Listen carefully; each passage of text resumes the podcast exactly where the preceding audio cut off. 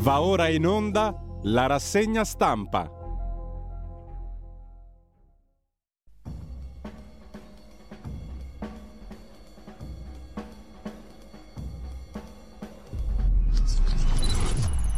Un cordiale buongiorno a tutte le ascoltatrici e a tutti gli ascoltatori da Giulio Cainarca. Ben trovati all'appuntamento con la rassegna stampa. Sono le 7.31 e venerdì 4 marzo e come al solito vi ricordo il nostro sito radiolibertà.net, c'è tutto quello che serve, compreso la possibilità, compresa la possibilità di sostenere la radio nelle forme che ormai credo conosciate, se non le conoscete c'è un pulsante apposito nella striscia dei menu, sosteneteci e potete fare la vostra valutazione sul sostegno a questa radio che cerca di crescere. E tra l'altro se siete alle prese col tv in questo periodo sul canale 252 del digitale terrestre sintonizzate, risintonizzate, provate a rifarlo perché siamo in costante aggiornamento, poi si sistemerà anche questa questione con calma, però insomma i primi passi li abbiamo fatti. In ogni caso, in ogni caso due novità, poi parleremo del nuovo palinsesto, non c'è tantissimo da dire, ma insomma qualcosa da sistemare per la prossima settimana da lunedì 7 marzo e poi la giornata speciale dell'8 di marzo tutta al femminile con voci esclusivamente femminili, non per omaggio appunto a una data mm, così convenzionale, anche se molto importante, ma per sottolineare come abbiamo cercato di spiegare, che comunque l'apporto delle conduttrici in questa radio è andato crescendo negli anni ed è fondamentale. Senza di loro non ci sarebbe il palinsesto, in poche parole. Ce ne sarebbe la metà o meno della metà. E questo è un dato di fatto, non è una considerazione né moralistica né altro. Intanto andiamo ai fatti del giorno e naturalmente il conflitto in Ucraina. Bombe sulla più grande centrale nucleare, ore di paura Sfiorata una nuova Chernobyl, un attacco russo nella notte ha causato un incendio al grande impianto nucleare di Zaporizhzhia. La sicurezza della centrale è stata poi ripristinata, le autorità assicurano che non c'è stato innalzamento di radiazioni, le autorità anche internazionali. Il presidente Zelensky dice che la Russia sta ricorrendo al terrore nucleare il direttore della centrale ha assicurato che la sicurezza nucleare è garantita. Ha detto il capo dell'amministrazione militare della regione di Zaporizhzhia, Oleksandr Staruk.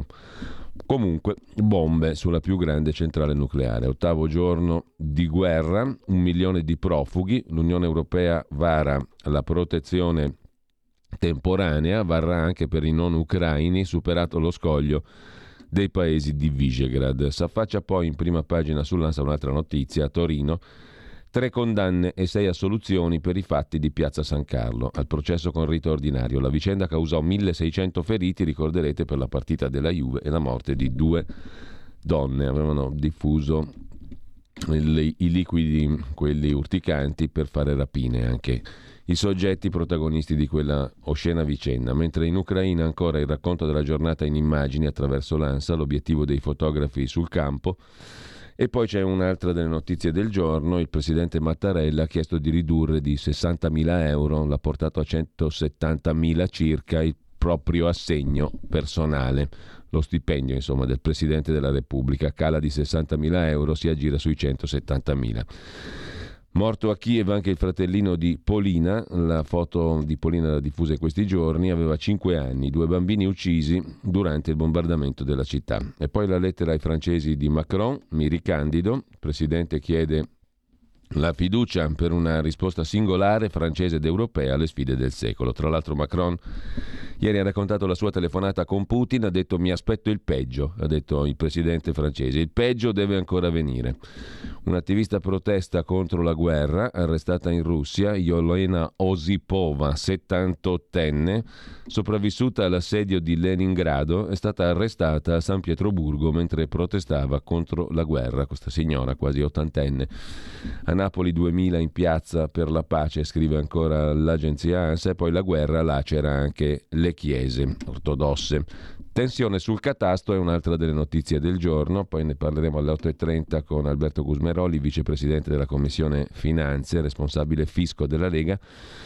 La riforma passa per un solo voto, si spacca la maggioranza, bocciato l'emendamento che sopprimeva la riforma del catasto presentato dal centrodestra in Commissione Finanze alla Camera. Poi vedremo in dettaglio anche questa questione.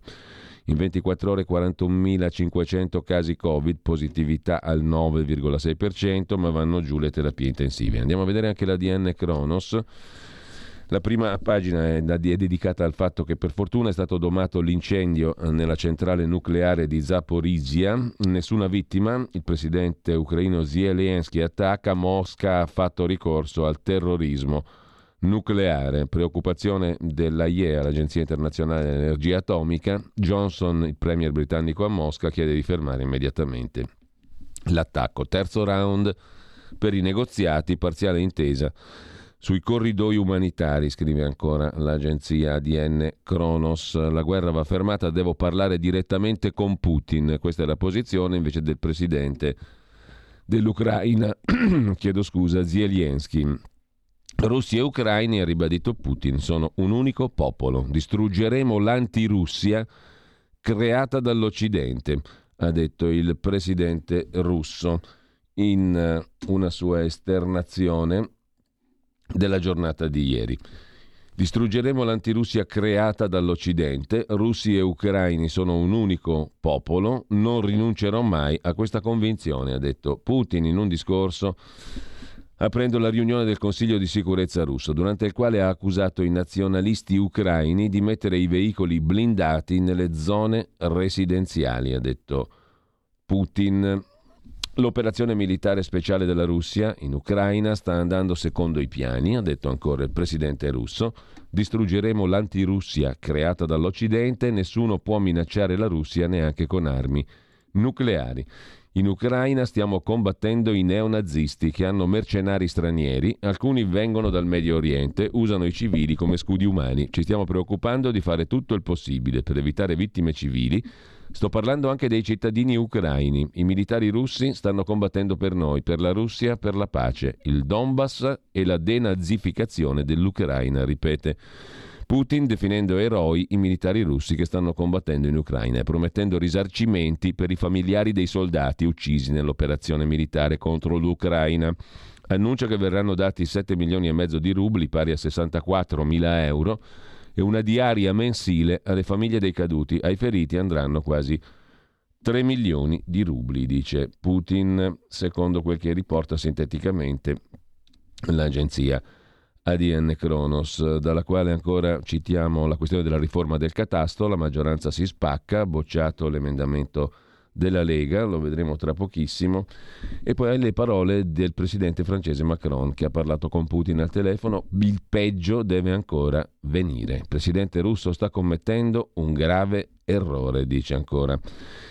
Il presidente francese parla anche il ministro degli esteri russo, non vogliamo una guerra mondiale, troveremo una soluzione, le richieste di Mosca nei negoziati sono minime, dice il ministro degli esteri Lavrov. E andiamo a vedere anche mm, le altre, adesso lasciamo le agenzie, andiamo a vedere invece le prime pagine dei quotidiani di oggi. Partiamo come al solito dal Corriere della Sera. Il Corriere apre con Putin che affonda la tregua, l'intesa Russia-Ucraina sui corridoi umanitari, ma il Cremlino minaccia non ci fermiamo.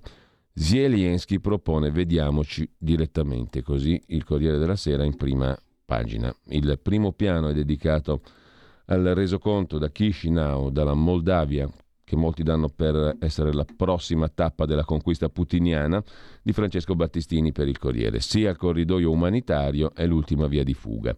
Il secondo giro di negoziati produce un minimo risultato, permettere agli stranieri e forse a donne e bambini di uscire dalle città. In campo per l'ONU l'italiano Filippo Grandi. Anche ieri altri morti Bombardamento alla centrale nucleare di Zaporizhia, la più grande d'Europa, allarme nella notte, è scoppiato un incendio, ma a quanto pare per fortuna non è successo niente di irrimediabile.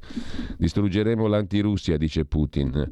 Propone Zelensky, parliamo da soli, noi due. Ribadisco con forza, ha detto Putin, che in territorio ucraino stiamo combattendo per la nostra salvezza, per la salvezza del nostro paese affinché nessuna antirussia creata dall'Occidente ai nostri confini possa minacciarci anche con le armi nucleari, ha detto il presidente russo. E mm, sempre dal Corriere della Sera c'è l'inviato Lorenzo Cremonesi da Kiev, il racconto di gelo e trincee, i giorni sospesi della capitale ucraina. Nel quartiere di Obolon si preparano le barricate, anziani, donne e ragazzi lavorano senza sosta sotto la supervisione dei soldati dell'esercito. Da Mariupol, corrispondenza invece di Andrea Nicastro, le bombe sulla via degli italiani, i pulmini carichi di abiti e cibo raccolti in Italia, sono arrivati a Zaporizia, dove c'è anche la centrale, bombardata, portano cose essenziali. La città sta morendo, scrive Nicastro. Gli attacchi senza tregua degli invasori stanno distruggendo una dopo l'altra tutte le infrastrutture. Case al freddo, niente elettricità, né acqua né internet. L'analisi di Guido Olimpio, il punto di intelligence, l'allerta, le spie e la Cina, una storia segreta della guerra, a novembre Washington avvisò gli alleati sul piano di Mosca ma non fu creduta ai tentativi americani di far cambiare idea a Putin. E per quanto concerne ancora l'Ucraina, da Leopoli File ai bancomat, negozi chiusi, la città dei profughi teme l'assalto. Città dei profughi perché è sulla rotta dell'Occidente. Mosca vuole mettere in ginocchio anche il bastione occidentale appunto del paese dell'Ucraina. In migliaia con i treni, in auto o a piedi si sono rifugiati qui scappando dalle bombe. Nel tardo pomeriggio arriva dopo un lungo viaggio l'ambasciatore italiano. Don Egidio Montanari, sono qui da vent'anni, dice il sacerdote, mai avrei pensato di vedere tutto questo. Una pagina dedica il Corriere al ritratto del ministro degli esteri russo, Lavrov, equilibrista, zelante, capace di mentire, la sua linea diplomatica però è stata sconfitta. E poi ancora dal primo piano del Corriere della Sera, Salvini che prepara il viaggio al confine con la Polonia. Tra accelerazioni e frenate, il progetto, scrive il Corriere di Matteo Salvini, di Matteo Salvini di andare di persona sui luoghi della guerra va avanti. Il segretario della Lega si era detto pronto a partire per l'Ucraina o per il confine polacco. Ieri, prima di incontrare l'ambasciatore dell'Ucraina, si è fatto cauto. Non mi interessa fare passeggiate, ha detto Salvini, se posso fare qualcosa di utile lo farò. Per me fare politica è aiutare le persone. Se uno sta seduto a Roma va bene, però penso che si possa fare di più e si debba fare di più. Il di più una missione concordata con le autorità diplomatiche e i servizi di sicurezza in una località di raccolta e transito profughi in uscita dall'Ucraina. Le ipotesi sono due relative a passaggi di confine con la Polonia, la più probabile, o la Romania. È stato escluso un ingresso nel paese che sta subendo l'invasione russa, cioè in Ucraina. Quanto alla data non sarà nei prossimi giorni, si parla di inizio prossima settimana ma al momento non ci sono elementi. Tutto è legato al buon esito dei contatti con le autorità polacche e ucraine e agli sviluppi della guerra in corso. Ci sono anche accordi con una delle organizzazioni umanitarie che operano sul campo che ospiterà Salvini. Un cessate il fuoco o al contrario una recrudescenza degli eventi potrebbero avere un peso sulla decisione. Non ho paura, ha detto Salvini, di mettermi a disposizione in nome della pace. Scongiurare una guerra devastante, planetaria, nucleare mi impegna la maggior parte del tempo. Voglio fare qualcosa che aiuta e che risolve. Sono in contatto con diverse realtà per portare in Italia decine di bambini malati, vedove, orfani. Sto interloquendo col premier polacco, l'ambasciatore italiano in Polonia. Se tutto è tranquillo, nei prossimi giorni ci sentiamo da là. La missione leghista scatena la reazione del segretario di sinistra italiana Fratto Ianni. Mentre Salvini con mille acrobazie fa di tutto per far dimenticare agli italiani di essere stato l'uomo sandwich di Putin, nelle file leghiste continua il solito razzismo. Dalla sindaca spero per poco di Monfalcone che vuole accogliere i profughi ma quelli veri, all'europarlamentare Ceccardi che mette in guardia perché c'è il pericolo che i migranti africani cerchino di arrivare in Italia dall'Ucraina.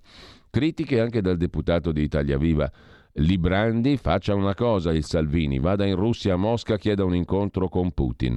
Salvini, dopo aver precisato che all'invio delle armi avrebbe preferito la diplomazia e la preghiera, replica quello che mi sconvolge è che alcuni politici dicono che se una proposta di pace la fa la Lega non va bene. Chiunque lanci una marcia per la pace, di qualunque idea, etnia, religione, passaporto, avrebbe il mio sostegno. Sentire qualcuno della sinistra che dice no, la pace di Salvini no, è una follia.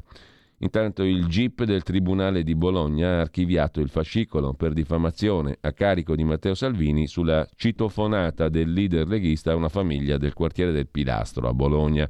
21 gennaio del 2020. Salvini suonò al citofono chiedendo se era vero che lì abitassero gli spacciatori Chiudiamo dal Corriere della Sera con la mappa imprevista del fronte anti-Putin, un'analisi di Massimo Gaggi, l'ONU torna centrale, Serbia ed Egitto contro Putin, l'iniziativa dell'Assemblea dell'ONU ha obbligato i paesi incerti a venire allo scoperto, ma con India e Cina tra gli astenuti c'è metà della popolazione mondiale. Gli astenuti India, Cina, appunto Iran, Pakistan e altri paesi africani sulla questione Ucraina-Russia. Intanto lasciamo appunto mh, mm, Corriere della Sera con un'ultima segnalazione, l'articolo eh, di Antonio Scurati, scrittore sulla TV L'inganno della guerra, dalle bombe su Baghdad all'11 settembre fino ad oggi siamo diventati telespettatori di conflitti e sofferenze. Ogni volta ci riscopriamo sgomenti e indifferenti.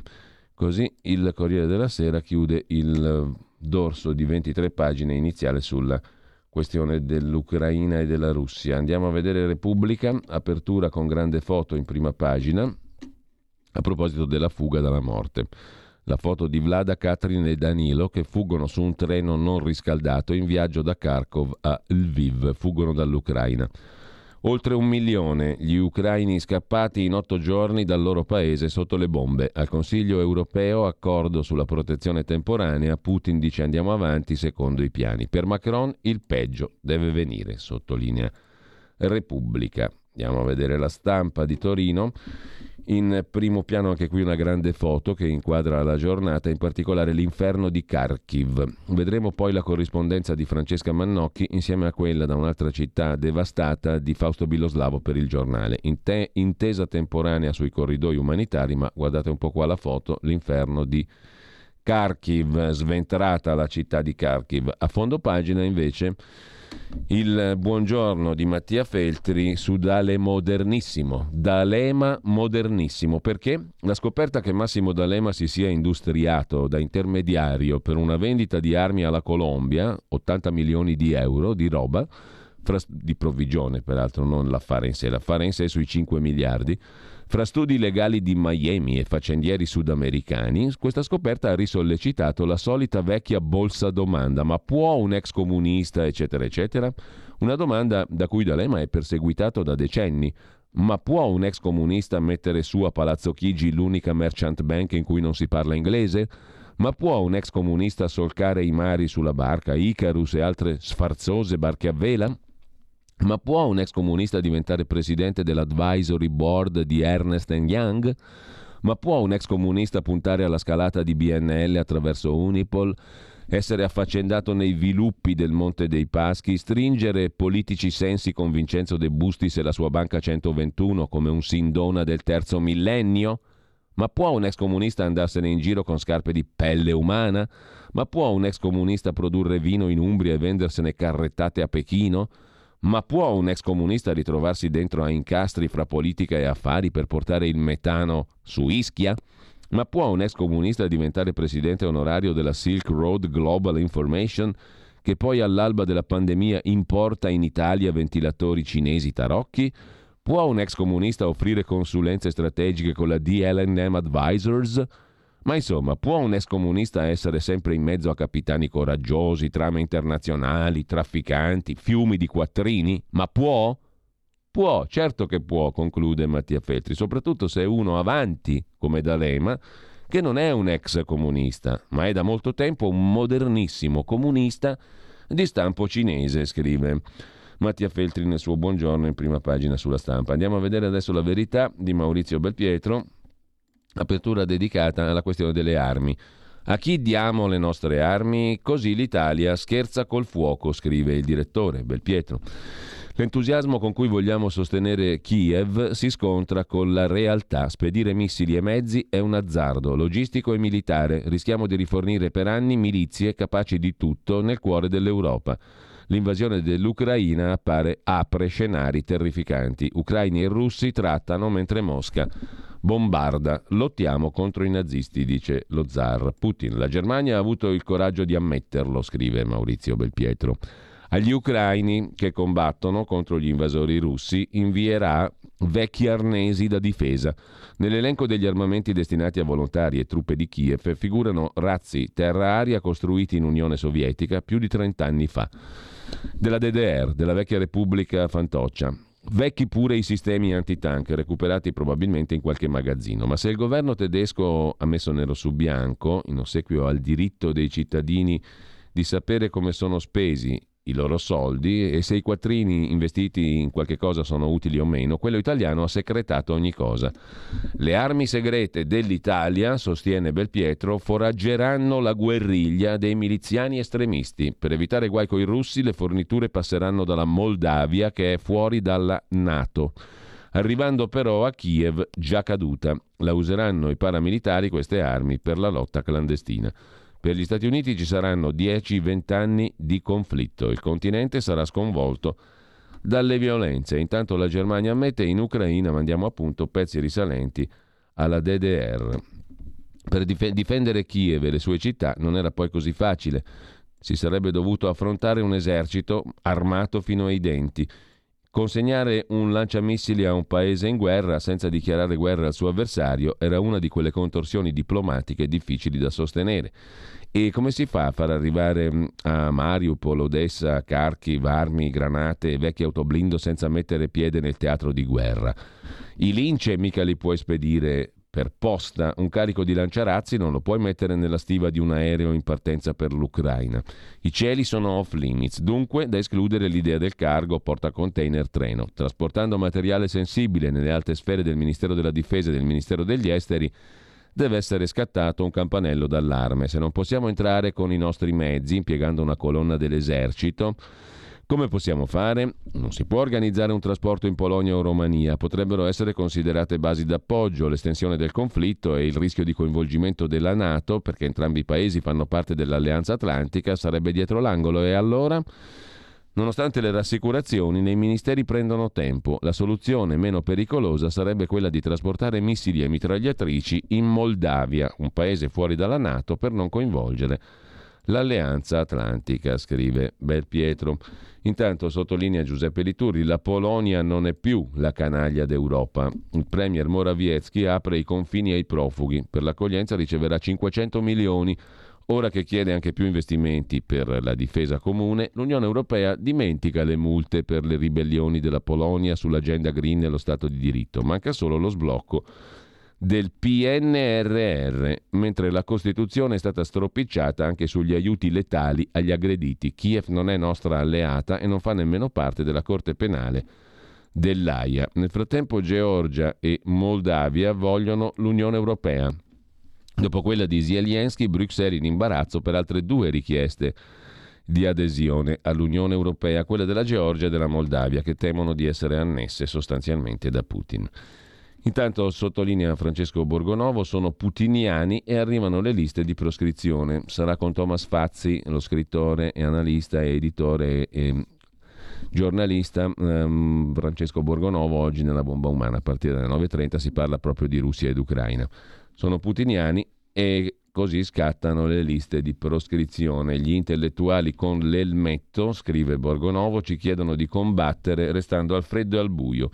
Mentre Gianni Riotta stila la lista dei collaborazionisti di Putin, lo psichiatra Recalcati demolisce la psiche di chi lo difende e Fubini sul Corriere della Sera invoca l'austerità per provare a rimediare ai deliri green, mentre sottolinea Mario Giordano, l'odio per ciò che arriva da Mosca travolge perfino i gatti e i disabili. Per la Federazione Felina Internazionale, nessun animale che vive in Russia può esibirsi all'estero. Stesso trattamento riservato agli atleti delle Paralimpiadi al via oggi. Per loro niente giochi di Pechino. E la caccia al russo è appena iniziata, dalla Scala alla Biennale di Venezia. Dopo i concerti di Ghergiev e i festival su Dostoevsky, ora tocca all'arte contemporanea.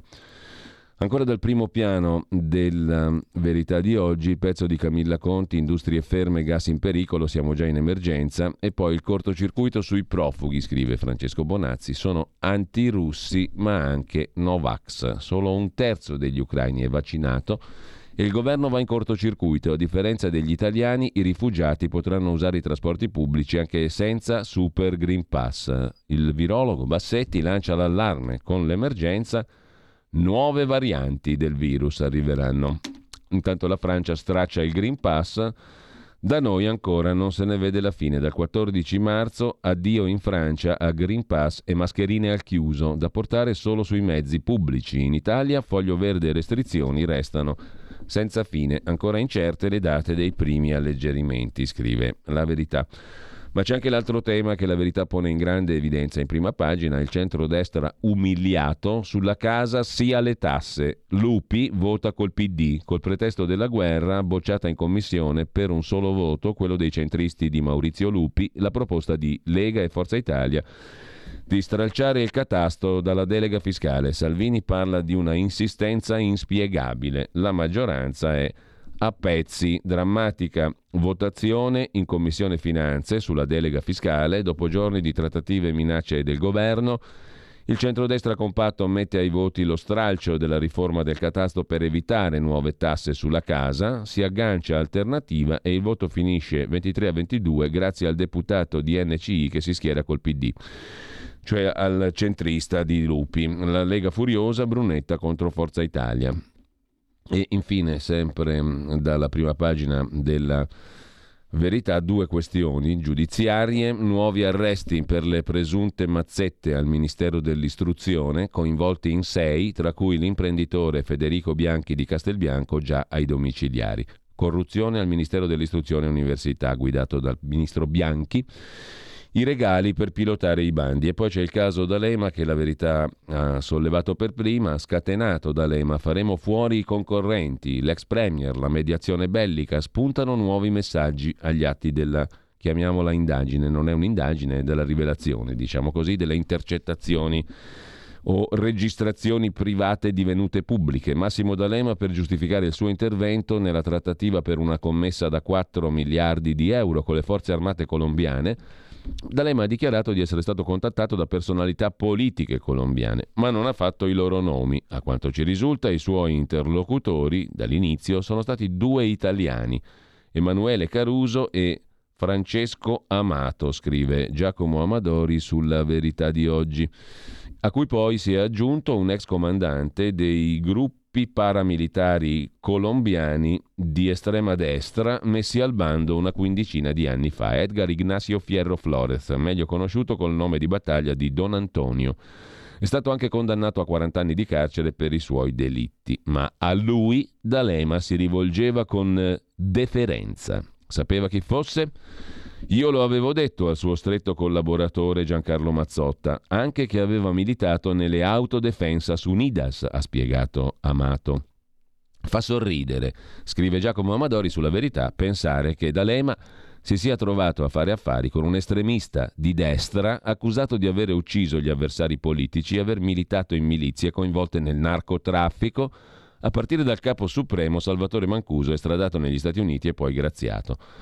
Fierro, Edgar Ignacio Fierro Flores Don Antonio, nome di battaglia, è stato cacciato dall'esercito regolare quando era capitano per aver organizzato una perquisizione dove c'era niente da perquisire. Si arruolò nelle AUC, nelle unità speciali appunto, colombiane, ex comandante dei gruppi paramilitari della destra colombiana e per tre anni ebbe incarichi di comando. Il suo gruppo seminò il terrore, massacrando attivisti per i diritti civili, sindacalisti, professori universitari, commercianti, allevatori, tossicodipendenti. 15 persone furono uccise in un solo weekend. Sui siti colombiani le storie di alcuni di questi morti, una specie di spoon river di persone che per il loro impegno politico per i più deboli sarebbero state applaudite alla festa dell'unità. Tra i nomi più noti dei martiri il sociologo Alfredo Correa de Andreis. Fierro, che nel mondo delle forze armate è ancora importante, era appellato da D'Alema col soprannome senatore, come forse gli era stato presentato. Era solo un pregiudicato, scrive la verità. D'Alema chiamava il boia senatore. Sbaraglieremo la concorrenza nei messaggi Signal questo era il social, o meglio, il, neanche Telegram, nemmeno WhatsApp, ma Signal, l'ex premier D'Alema diceva ai broker italiani, quindi anche Signal è intercettabilissimo, o meglio, l'hanno rivelato, hanno reso pubbliche le chat, comunque al di là di questo, D'Alema diceva ai broker italiani, non fate mandare carte dalla Colombia a Leonardo e Fincantieri, perché altrimenti avrebbe perso le provvigioni. Riunione farsa con Profumo e Giordo.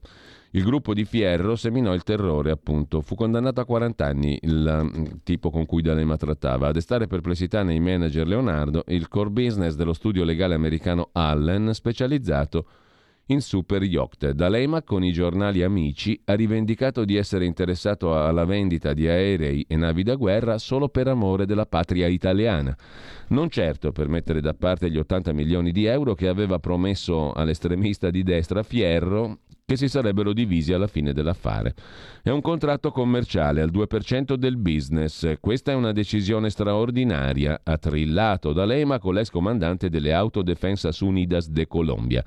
Ma con Repubblica si è schermito, assicurando di non avere ben chiaro cosa possa essere il success fee in un'operazione di questo tipo. Peccato, sottolinea la verità, che il premio da 80 milioni a cui ha fatto riferimento nell'audio che abbiamo pubblicato in esclusiva corrisponda esattamente al 2% delle offerte da 4 miliardi e rotti complessivi che Fincantieri e Leonardo hanno inviato attraverso lo studio Robert Allen in Colombia. Così scrive la verità di oggi e intanto dalla verità di oggi passiamo a dare un'occhiata anche alle altre prime pagine Dopo la verità vediamo libero. Rapidamente Libero mette in evidenza quanto ogni giorno paghiamo Putin. Gli diamo ogni giorno 180 carri armati, le nostre bombe intelligenti. Con gli acquisti di gas finanziamo l'Armata Rossa. L'Agenzia per l'Energia propone di abbassare i riscaldamenti. Mosca dice andremo avanti finché conquisteremo l'Ucraina. Intanto il centrodestra denuncia la crisi viene usata per tassare le case, la questione catasto di cui parlavamo. Ci siamo per mesi preoccupati delle nostre bollette, scrive Sandro Iacometti su Libero in prima pagina.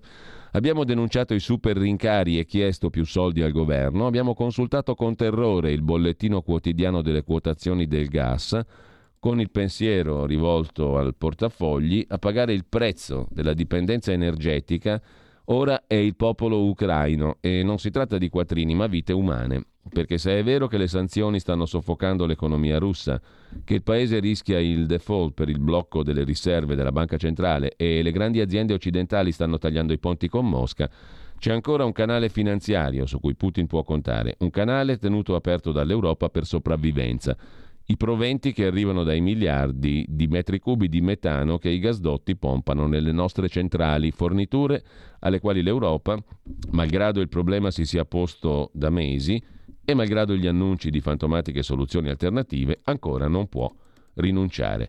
Finanziamo la guerra, comprando energia ogni giorno, paghiamo 180 carri armati all'esercito di Putin.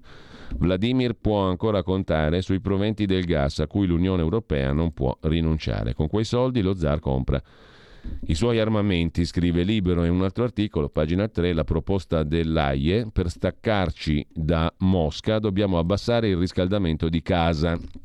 Non essendoci misure ad effetto immediato, l'idea dell'Agenzia internazionale dell'energia per ridurre la dipendenza è quella di spegnere i termosifoni. Così Libero mette in primo piano il fatto che ogni giorno paghiamo 180 carri armati a Putin. Quanto al catasto, ci manca soltanto di incendiare l'Italia, scrive Alessandro Sallusti nell'editoriale di Libero. La concessione di Putin di aprire corridoi umanitari non deve trarre in inganno, è l'inverso di quello che appare. Putin è un macellaio di uomini, non dobbiamo infierire su chi in passato non l'ha capito, ma isolare chi oggi continua a difenderlo.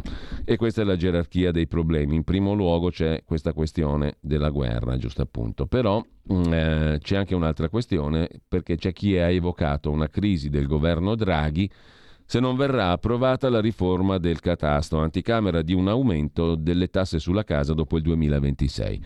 Ieri i partiti della maggioranza hanno trattato tutto il giorno, tanto sono distanti le posizioni di Lega e Forza Italia che vogliono stralciare la riforma e gli altri partiti, sinistra e grillini, favorevoli a procedere come da indicazione del governo. Hanno vinto i secondi per un solo voto, ora lo scontro si sposterà in aula per l'approvazione finale. Sarebbe ingiusto che con la scusa della guerra si facessero cose che con la guerra non c'entrano. Aprire corridoi fiscali al partito dei tassatori non è una buona idea, scrive Sallusti.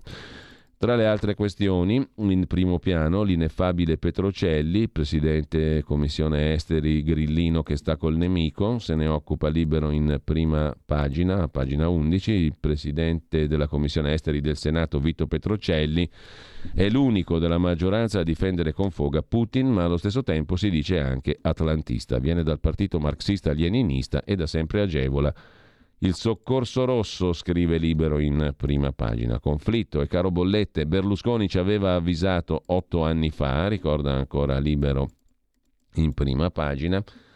Berlusconi ci aveva avvisato, tornerà la guerra fredda, resteremo senza gas. Nel 2014 Berlusconi aveva messo in guardia sui rapporti con la Russia, criticando le mosse di Obama. Chissà che ora Silvio non voglia provare a mediare con lo zar, scrive Salvatore Dama su Libero. E ancora in primo piano Renato Farina, il patriarca ortodosso, teme che i russi lo uccideranno. Vladimir punta allo scisma anche per quanto riguarda le chiese ortodosse. Mosca mi vuole morto, dice il patriarca Bartolomeo, capo spirituale della Chiesa ortodossa, che denuncia di essere finito sulla lista nera per aver osato concedere l'autonomia agli ucraini. Bartolomeo I è il patriarca ecumenico di Costantinopoli e denuncia i tentativi russi di eliminarlo. Chiude la prima pagina di libero Antonio Socci, il giudizio di Ratzinger sul papato di Bergoglio, a pagina 27, volta poi l'articolo di prima pagina um, che si occupa appunto uh, della, della rubrica di Socci e lo Zibaldone che si occupa dei rapporti tra i due papi. Ma lasciamo uh, la prima pagina di Libero Andiamo velocemente a vedere le altre prime pagine, poi ci sono diversi articoli a cui daremo uno sguardo più approfondito. La prima pagina del Tempo di Roma apre con una questione che riguarda la capitale, le promesse per l'esposizione universale del 2030, Gualtieri punta tutto sull'Expo.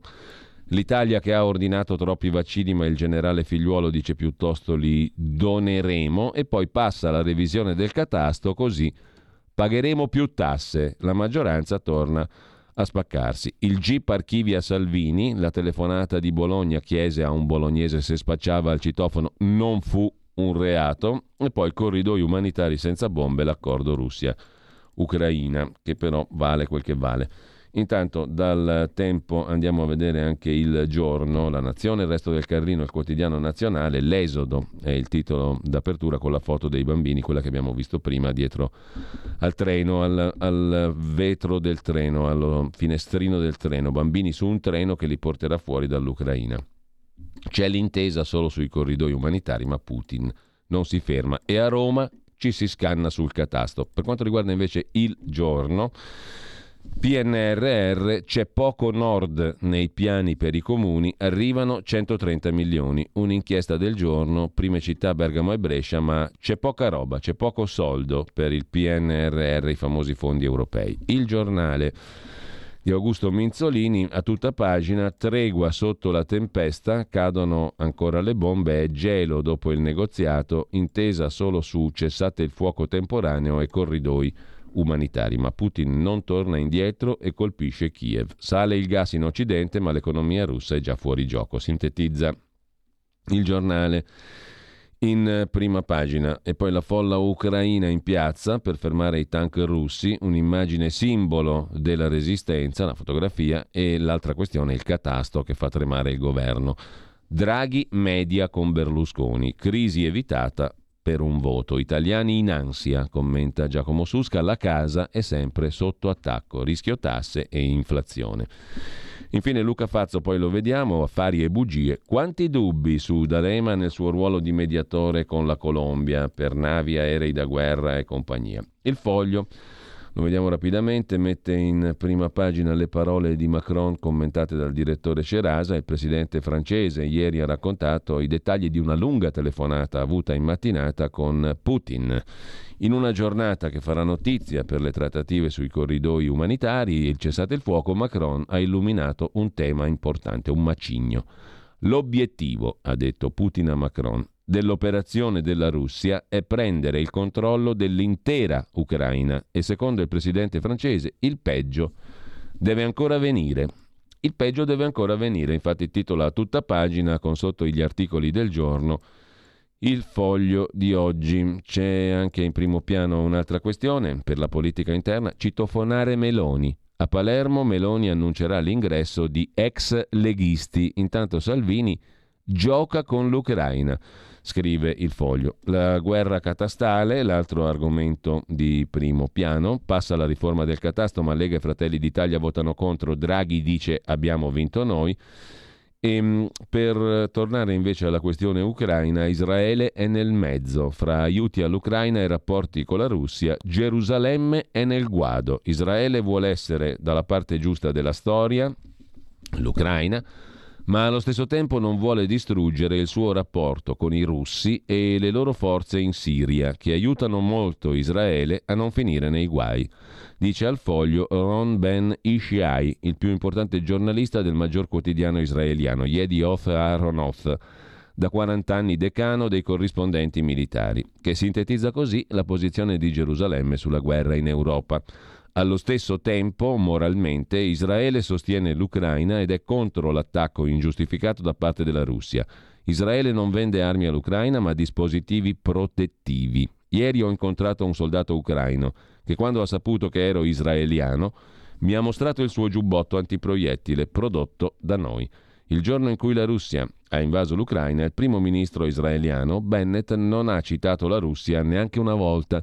Ha pregato per la pace, ha chiesto il dialogo, ha promesso sostegno ai cittadini ucraini. Bennett ha lasciato al ministro degli esteri, Yair Lapid, il compito di criticare Mosca in una dichiarazione separata. C'è stata poi una prima astensione su un voto di condanna all'ONU. Israele in seguito ha votato con le altre democrazie, scrive Giulio Meotti in questo approfondimento sulla posizione israeliana in prima pagina sul foglio. E lasciamo il foglio con un'ultima segnalazione, no? la, la, questione del catasto l'avevamo già vista, Draghi che dice di aver vinto, chiede ai russi di cessare il fuoco, dà fuoco al suo governo. Matteo Salvini ha azionato la deterrenza catastale contro Mario Draghi, così la mette il foglio in prima pagina. Lasciamo il foglio, andiamo al domani, il quotidiano di Carlo De Benedetti. Il Fatto Quotidiano oggi non ce l'abbiamo in edicola, comunque domani apre con gli italiani che temono il conflitto e non vogliono mandare aiuti militari. Ricerca di Lega Cope Ipsos, un sondaggio, il 76% è contro il sostegno militare alla guerra, il 91% auspica un accordo per fermare le armi nucleari. Le colpe vengono date a Putin, qualcuna anche a alla Nato. In che misura è preoccupato per il conflitto russo-ucraino? Molto, il 50%, abbastanza, il 44%. Non dovrebbe essere dato alcun sostegno militare alla guerra. È d'accordo? Molto, il 44%, abbastanza, il 32%, totale 76% gli italiani che sono contro il sostegno militare alla guerra. Putin sempre più aggressivo con l'Ucraina, ma indebolito a Mosca, sottolinea ancora il domani, Israele mediatore teme ricadute su Siria e nucleare. Invece di sposare in pieno la linea americana, Israele sceglie di essere moderato sull'invasione dell'Ucraina. In gioco ci sono gli interessi sul fronte settentrionale. Non ho memoria di un'altra guerra in cui Israele fosse considerato un interlocutore e mediatore da entrambe le parti in conflitto, dice un alto funzionario del Ministero degli Esteri israeliano. Il nostro primo ministro sente Putin e Zelensky e si fa portatore dei loro messaggi. Se a questo calcolo eh, strategico andasse a buon fine, la conseguenza sarebbe un successo diplomatico senza precedenti.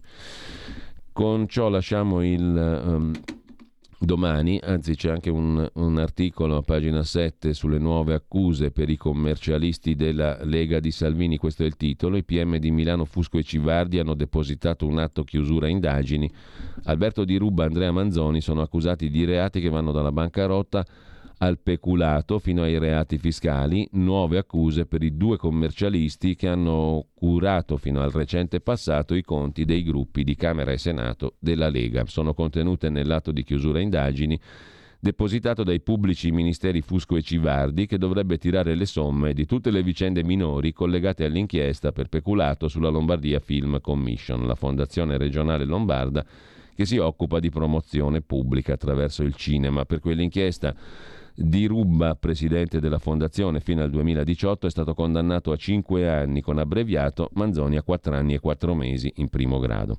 Con i due commercialisti eh, è finito nel fascicolo Michele Sciglieri, collega milanese, presso il cui studio è stata domiciliata anche fino al 2010, nel 2017 la nuova Lega per Salvini Premier, eccetera, eccetera.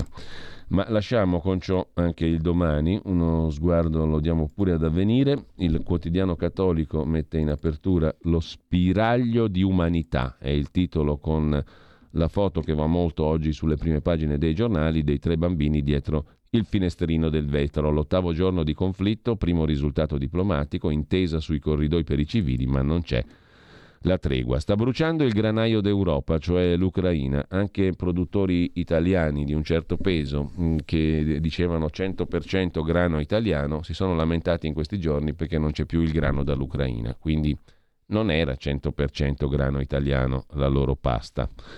In ogni caso, questi sono chiamiamoli dettagli, comunque gas, ecco come risparmiare per essere meno dipendenti, titola Avvenire in prima pagina. La dipendenza dell'Italia dal gas, è, dal gas russo è un problema, la strategia deve essere basata su due pilastri per risolvere il problema promuovere il risparmio energetico a livello industriale e domestico e puntare su energie rinnovabili, evitando la tentazione di incrementare la produzione nazionale di gas. Con ciò lasciamo anche avvenire e andiamo adesso a dare un'occhiata alle, agli articoli principali del giorno. Cominciamo dal tema del catasto, non perché sia più importante della guerra ovviamente, ma perché comunque ha un riflesso di giornata piuttosto forte sul governo Draghi. Il centrodestra vota contro, Salvini chiede di vedere Draghi, scrive il Corriere della Sera il sì per un soffio. Alla fine sulla riforma del catasto la maggioranza si è spaccata, il governo va avanti perché ha prevalso la linea Draghi. L'emendamento del centrodestra che sopprimeva l'articolo della delega sul riordino del catasto è stato bocciato in Commissione Finanze per un solo voto, 23 contro 22. Hanno votato per sopprimere l'emendamento, cioè per far fuori la questione catasto, Lega, Forza Italia, Fratelli d'Italia. Si è conclusa così una lunga giornata di trattative, il tutto in un clima di forte tensione perché Draghi aveva fatto capire che nel caso in cui l'articolo 6 fosse stato cancellato si sarebbe dimesso. Questo perché Draghi considera irrinunciabile che nel disegno di legge delega di riforma del fisco ci sia anche la revisione delle rendite catastali per adeguarle ai valori di mercato, sia pur solo a fini conoscitivi, senza che questo possa essere utilizzato per aumentare le tasse sulla casa almeno fino al 1 gennaio del 26, data entro la quale la nuova rilevazione catastale andrà completata. Cioè Draghi si dimette se questi non fanno un'analisi dell'aggiornamento a fini conoscitivi senza tassare di più la casa entro il 2026 c'è qualcosa che non quadra. Ma il centrodestra non si fida e dopo la sconfitta in commissione annuncia che sul fisco si terrà le mani libere. Forza Italia ha cercato una mediazione su un emendamento che riscriveva il famoso articolo 6, limitando l'obiettivo all'emersione delle case fantasma. Veniva eliminato l'adeguamento delle rendite ai valori di mercato. La proposta è stata portata a Palazzo Chigi, illustrata al capo di gabinetto di Draghi Funiciello. Senza successo. A vuoto è andato anche un successivo tentativo di mediazione. Draghi ha tenuto il punto, ha telefonato a Berlusconi. Berlusconi è rimasto sulle sue posizioni, la tassazione sulla casa è una nostra battaglia e si è arrivati al voto. Ieri sera un esterrefatto, si è detto così, Matteo Salvini ha chiesto un appuntamento a Draghi. Non mi spiego l'insistenza sulla revisione del catasto e il conseguente segnale negativo di futuro aumento delle tasse. Abbiamo una folle guerra alle porte dell'Europa, per fermare la quale ti abbiamo dato piena fiducia, ha detto Salvini, sottolineando che ci sono ben altri problemi, a cominciare dal caro bollette. Ma nel centrodestra c'è lo strappo di Renato Brunetta che definisce incomprensibile il voto del suo partito, Forza Italia, ricordando che lo stesso aveva approvato il provvedimento a ottobre in Consiglio dei Ministri. La casa non si tocca, confermo la linea, ma con la revisione del catasto, dice Brunetta, il contribuente medio non si accorgerà di nulla. L'impegno che il governo ha preso è che nessuno pagherà di più. E allora perché ci tengono tanto? Fatemelo capire. Per il segretario del PD, Letta, il centrodestra ha tentato di far cadere il governo e non ci è riuscito per un soffio. Sono senza parole, ha detto Letta. Secondo il capo dei 5 Stelle, Giuseppe Conte, a proposito, esiste ancora, non ha senso spaccare la maggioranza sul catasto. L'EU parla di atteggiamento incomprensibile di Lega e Forza Italia. Così Sintetizza il Corriere della Sera che poi intervista Luigi Marattin, deputato renziano, Italia Viva, presidente della Commissione Finanze dove ieri si è svolto il tutto. Il vicepresidente lo ascolteremo tra poco, il leghista Gusmeroli alle 8.30. Quel no è populismo, è sfuggito di mano il metodo di lavoro. Aumento dei tributi è un falso slogan, non è vero. Spero che questo incidente si chiuda qui. Possiamo andare avanti, dobbiamo aggiustare il metodo di lavoro, ho visto grandi potenzialità nel rapporto tra partiti e Palazzo Chigi, è folle descrivere Draghi rinchiuso nel fortino. È una leggenda, così come che i parlamentari siano usurpatori che vogliono fare da soli fregandosene del governo. Serve un modo più ordinato di lavorare insieme. Non è vero che, usa, che noi vogliamo aumentare le tasse sulla casa, dice Marattin. Non è sano un dibattito pubblico per slogan. È macchiettistico far credere che nel 2026 arrivi il burocrate che prema il bottone e ti mette la tassa. Ma allora, perché volete fare la mappatura? chiede il Corriere della Sera. Perché il Parlamento del 2026, quando dovrà decidere se fare una riforma del catasto, avrà bisogno dei dati per capire chi ci guadagna e chi ci perde. Il punto grave è che la stagione del populismo che solletica la pancia del paese non è finita. Ce l'ho con Salvini, ma anche con Forza Italia. Adesso è cruciale riprendere a lavorare subito, eccetera, eccetera. Insomma, stiamo facendo una cosa irrinunciabile per la quale il governo minaccia le dimissioni per mettere in grado quelli che arriveranno nel 2026 di valutare se vorranno fare la riforma della casa, gli abbiamo dato i dati. E davanti a tutto ciò minaccio la crisi di governo a me qualcosa non mi quadra, mi pare chiaro. Sinistra e 5 Stelle, scrive la verità con Daniele Capezzone, votano le tasse con Draghi. Delitto perfetto in commissione alla Camera sulla riforma del catasto. L'impuntatura del governo fa saltare ogni intesa. Grillini e PD rieditano il Conte bis e festeggiano per un solo voto. Decisivo Colucci, amico di Maurizio Lupi. Il governo Draghi, su questo sempre più simile a Mario Monti o al secondo Giuseppe Conte, ha caricato una pistola e un futuro governo potrebbe usare l'arma contro i contribuenti, scrive Capezzone. L'impuntatura del governo ha fatto saltare ogni intesa, ha preteso il voto per respingere la richiesta Lega Centrodestra di abrogare l'articolo sul catasto. L'operazione è riuscita per un solo voto. Ora si andrà in aula. C'è da temere con la frusta della fiducia, altra anomalia su una legge delega mentre la battaglia avverrà al Senato, ultimo baluardo contro il rischio di un'ulteriore stangata ai danni dei contribuenti. Così eh, sintetizza mirabilmente Daniele Capezzone sulla verità, mentre anche Libero occupa due pagine per questa storia, la sinistra usa l'emergenza per tassare di più la casa. Il centrodestra vota contro la linea Draghi, la riforma del catasto approvata in commissione per un solo voto. Il rischio di battaglia in aula. Intervista a Maurizio Gasparri, senatore di Forza Italia, una legge che non è fra i compiti del governo, l'Europa su questo non ha messo alcun vincolo specifico, per ratificarla dovranno passare sul nostro corpo. Non siamo disposti a deleghe che aprano a equivoci, al rischio di una imposizione fiscale. Un testo che avesse lasciato dubbi sul rischio futuro nel 2026 di un aumento degli estimi catastali non lo potevamo votare. Intanto scrive Massimo Sanvito, sempre su Libero, in un anno su del 20% le abitazioni messe all'asta. Il mattone è sempre più un lusso. Oltre 13.000 procedimenti in corso, tanti italiani non sono più in grado di mantenere la propria casa. Stessa sorte per alberghi e per strutture ricettive, scrive Libero. Mentre anche la stampa dedica un retroscena a questa questione, la Lega e Draghi alla resa dei conti, il prossimo scontro sarà sugli appalti fallisce la mediazione al telefono con Berlusconi. Salvini si dice esterrefatto da Draghi. Gli ho chiesto un incontro.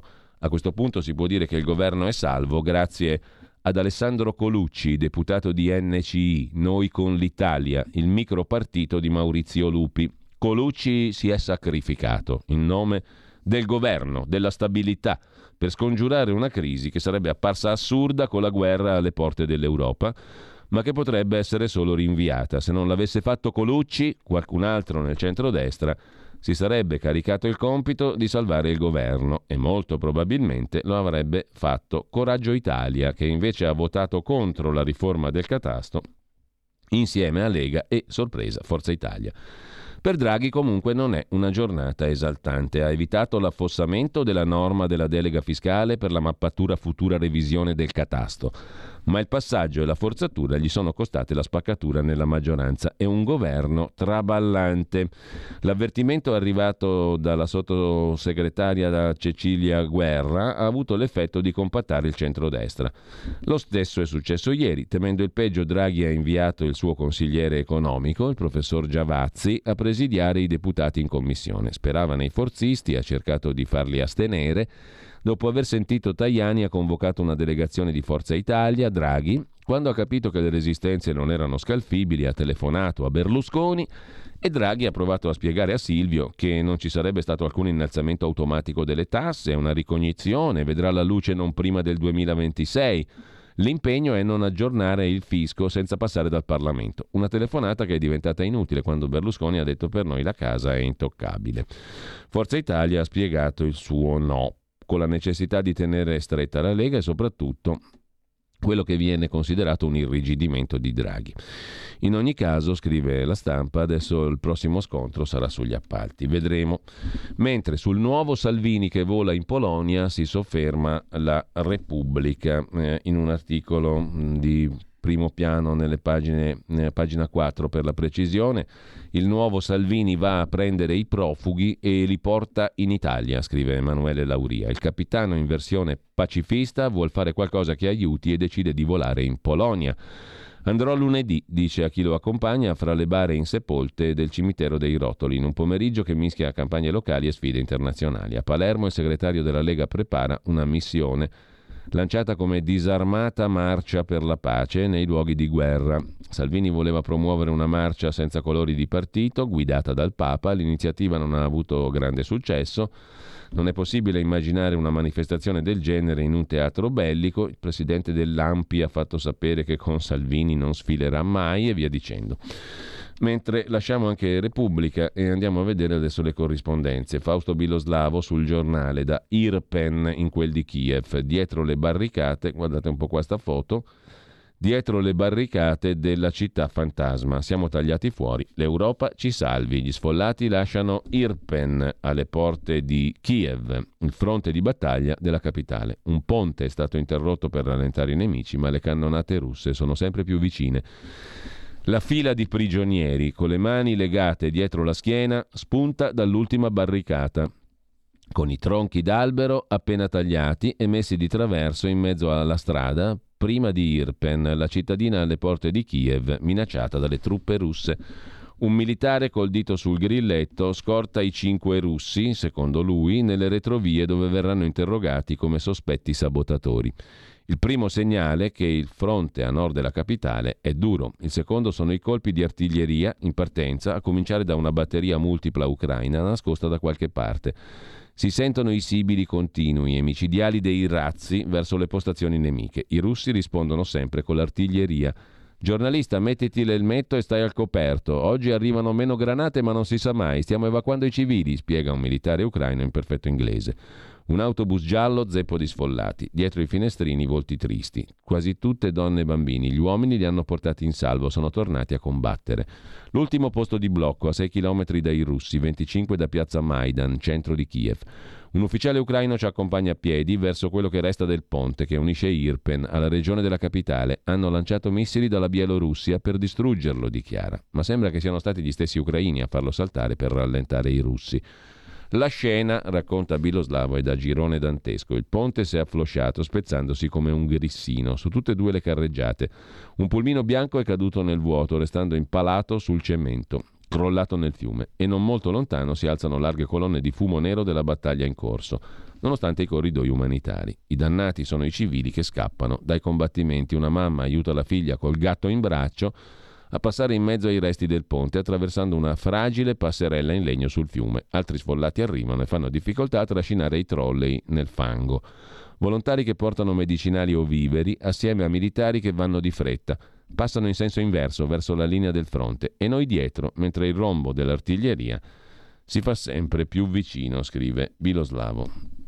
Sulla stampa il reportage di Francesca Mannocchi da Kharkiv Iren la racconta Biloslavo, Kharkiv la racconta l'inviata della stampa. Il martirio. Nella città distrutta dai bombardamenti dei russi sono rimasti solo i soldati. Manca tutto. È assalto a botteghe e farmacie. Putin vuole terrorizzare il mondo. È il racconto dell'inviata della stampa con tanto di fotografie a corredo nelle pagine pagina 2 e pagina 3 della stampa di oggi. Yakivlika è un villaggio di poche anime, erano poche prima, appena 600, oggi ancora meno, chi è riuscito a scappare ha già lasciato casa e beni. Paese a 10 km dalla città di Kharkiv, Yaki Kliva si è svegliato contando i morti. La notte prima è stato colpito quattro volte. Quando arriviamo, scrive Mannocchi, l'unica via del paese è piena di soccorritori e mezzi dei vigili del fuoco e due scavatrici. Cercano tra i detriti, tra le automobili accartocciate dalle esplosioni, tra i resti delle camere, delle cucine e dei bagni di chi fino a poche ore prima viveva lì. Kharkiv, il martirio. E c'è Odessa, minacciata dal mare. I russi avanzano da terra, bloccano il Mar Nero, affondano un mercantile estone diretto eh, dal, al porto. È l'incubo del 41, l'assedio e l'occupazione nazista, questo nella memoria della città di Odessa che si affaccia sul Mar Nero. Vicino alla scalinata del celebre film di Eisenstein, la corazzata Potionkin si prepara un'altra battaglia, ricorda Domenico Quirico. Stai ascoltando Radio Libertà. La tua voce libera, senza filtri né censura. La tua radio.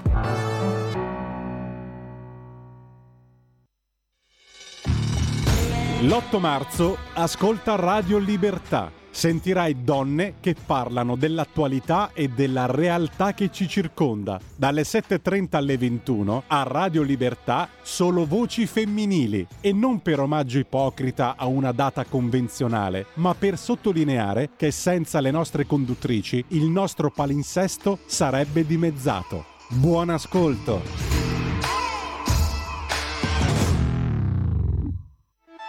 Stai ascoltando Radio Libertà, la tua voce libera, senza filtri né censure, la tua radio.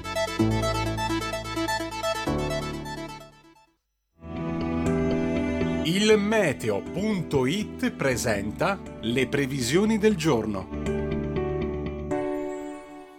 Tempo a tratti instabile nella giornata odierna sull'Italia, con diverse occasioni per precipitazioni, sia pur non particolarmente intense, temperature più o meno stazionarie. In mattinata elevato rischio di rovesci al nord, specie sull'Emilia-Romagna, ma non da escludere anche su Toscana, Umbria e Marche, con neve a partire dagli 800-900 metri di quota. Meglio sui restanti settori, sia pur con cieli via via più nuvolosi. Nel pomeriggio l'instabilità interesserà soprattutto il centro-sud, dove avremo precipitazioni frequenti, meglio al nord nord dove il tempo sarà in genere più asciutto. Le previsioni di ilmeteo.it tornano più tardi. Una buona giornata da Stefano Ghetti. Avete ascoltato le previsioni del giorno.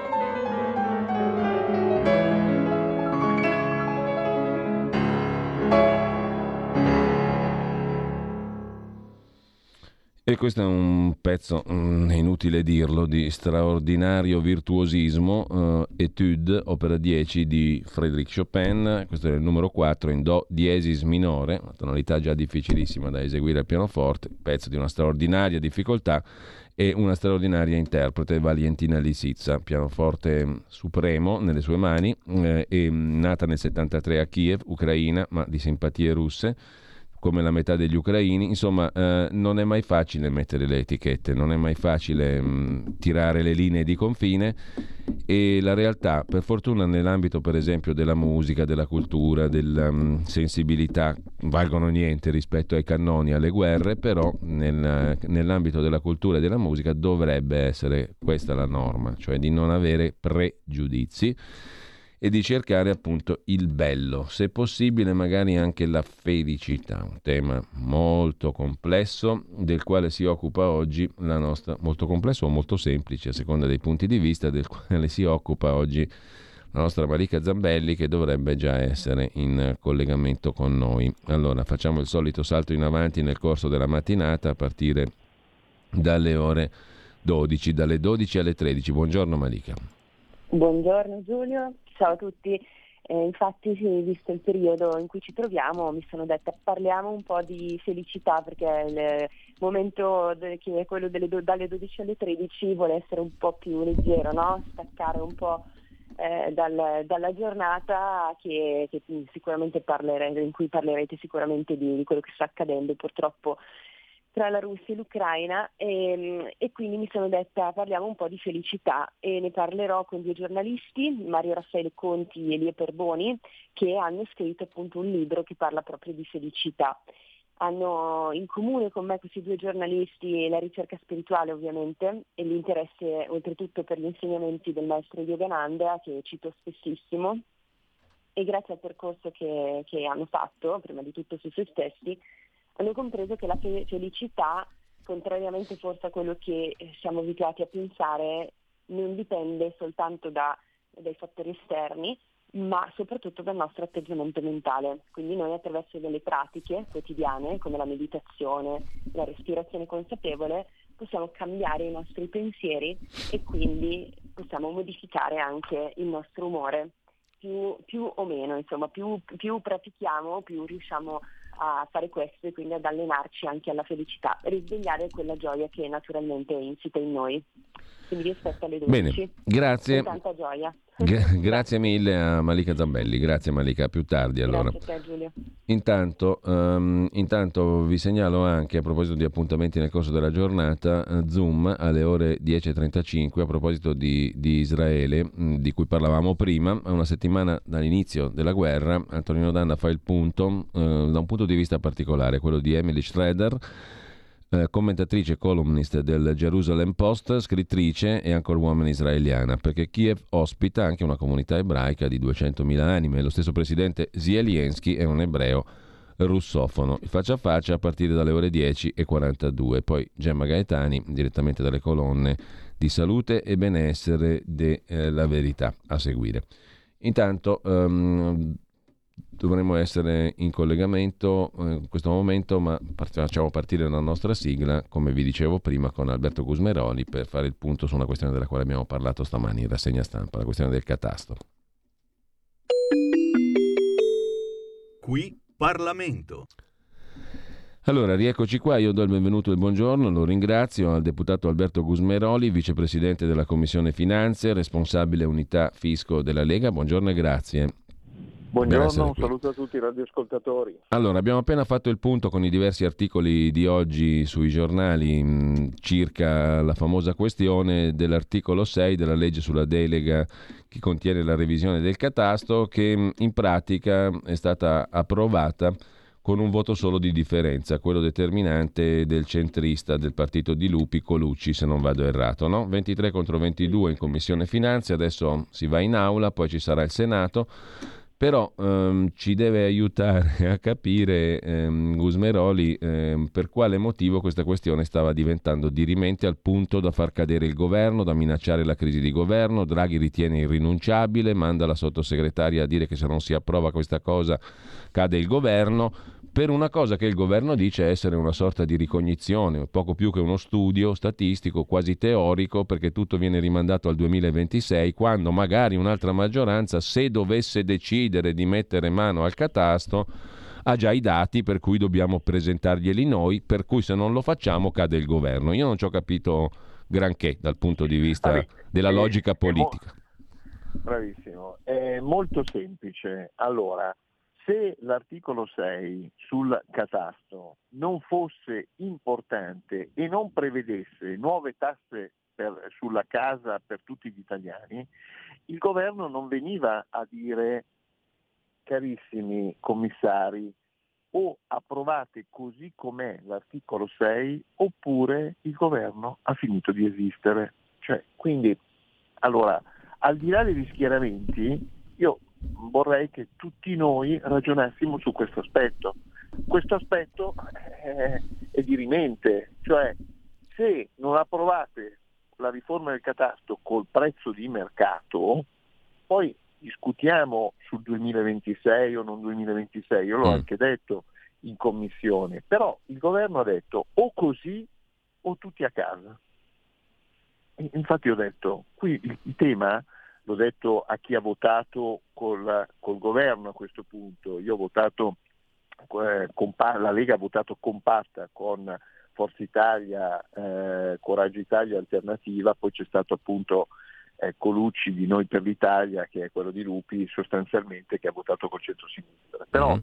ehm, noi abbiamo votato compatti, io l'ho detto, qui non è il tema è, è che si va a casa, qui è il tema che pagherà di più, pagheranno di più le tasse degli italiani, tutti gli italiani, tra cui anche il vostro vicino di casa. Pensateci.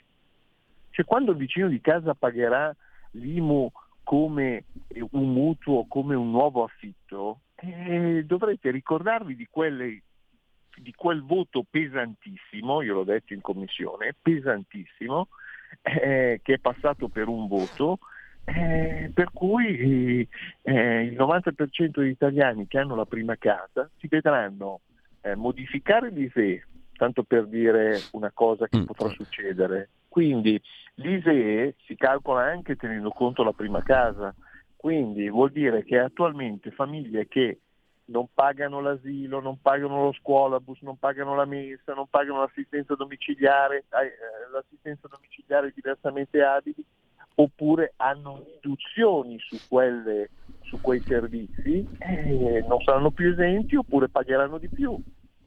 Quindi ricordiamocelo questo aspetto. E non diciamo eh, ma dal 2026, ma il mercato si forma adesso, cioè noi dici, tante persone decideranno di comprare o meno la casa in funzione anche di questo. E quando vedranno stangate dell'IMU da 1000 euro a 4-5 mila euro l'anno, eh, quindi tanto quanto un mutuo, eh, eh a questo punto eh, bisognerà dire a quelli che hanno votato, questo è un, primo, è un primo passaggio, però noi abbiamo lottato all'inverosimile e non siamo per le case fantasma, le case che non sono, tant'è vero che ieri sì. abbiamo stilato col collega Bitonci una, uh, un emendamento in cui diceva sostanzialmente eh, togliamo l'articolo 6 ma lasciamo eh, l'accatastamento obbligatorio per chi non ha le, per le case abusive, le case fantasma, tutte le situazioni irregolari, eccetera, eccetera. Questo è giusto, assolutamente, però non è giusto che si leghi il catasto al prezzo di mercato. Io l'ho detto, attenzione, guardate che ci saranno anche delle zone dove il prezzo di mercato sarà soggetto alla delinquenza, perché, perché è chiaro che se incide sull'ISEE incide sui servizi sociali e io cercherò di farmi valutare ai fini del catasto l'immobile un prezzo inferiore al valore di mercato e quindi ci sarà, passeremo da un catasto oggettivo a un catasto soggettivo. Quindi questa è un'operazione pazzesca ed è incredibile che lo voti un PD, un LEU che dovrebbero essere da parte eh, dalla parte delle, delle persone diciamo, meno, meno che, che, possono meno.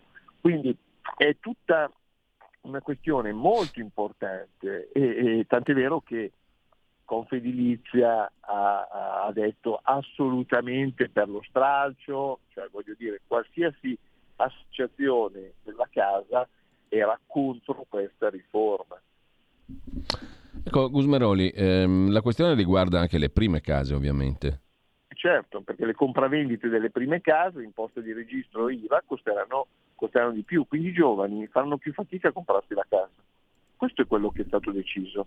Dal 2026, dal 1 gennaio del 2026, eh, ma attenzione, cambia il governo, arriva su un governo di centrosinistra come quello di ieri dove PD, 5 Stelle e l'EU hanno votato compatti, perché i 23 sono PD, 5 Stelle, l'EU, Italia Viva, diciamo. Eh, peraltro, tanto per darvi l'idea delle incongruenze, questa riforma del catasto doveva essere già varata nel 2014 dal governo Renzi.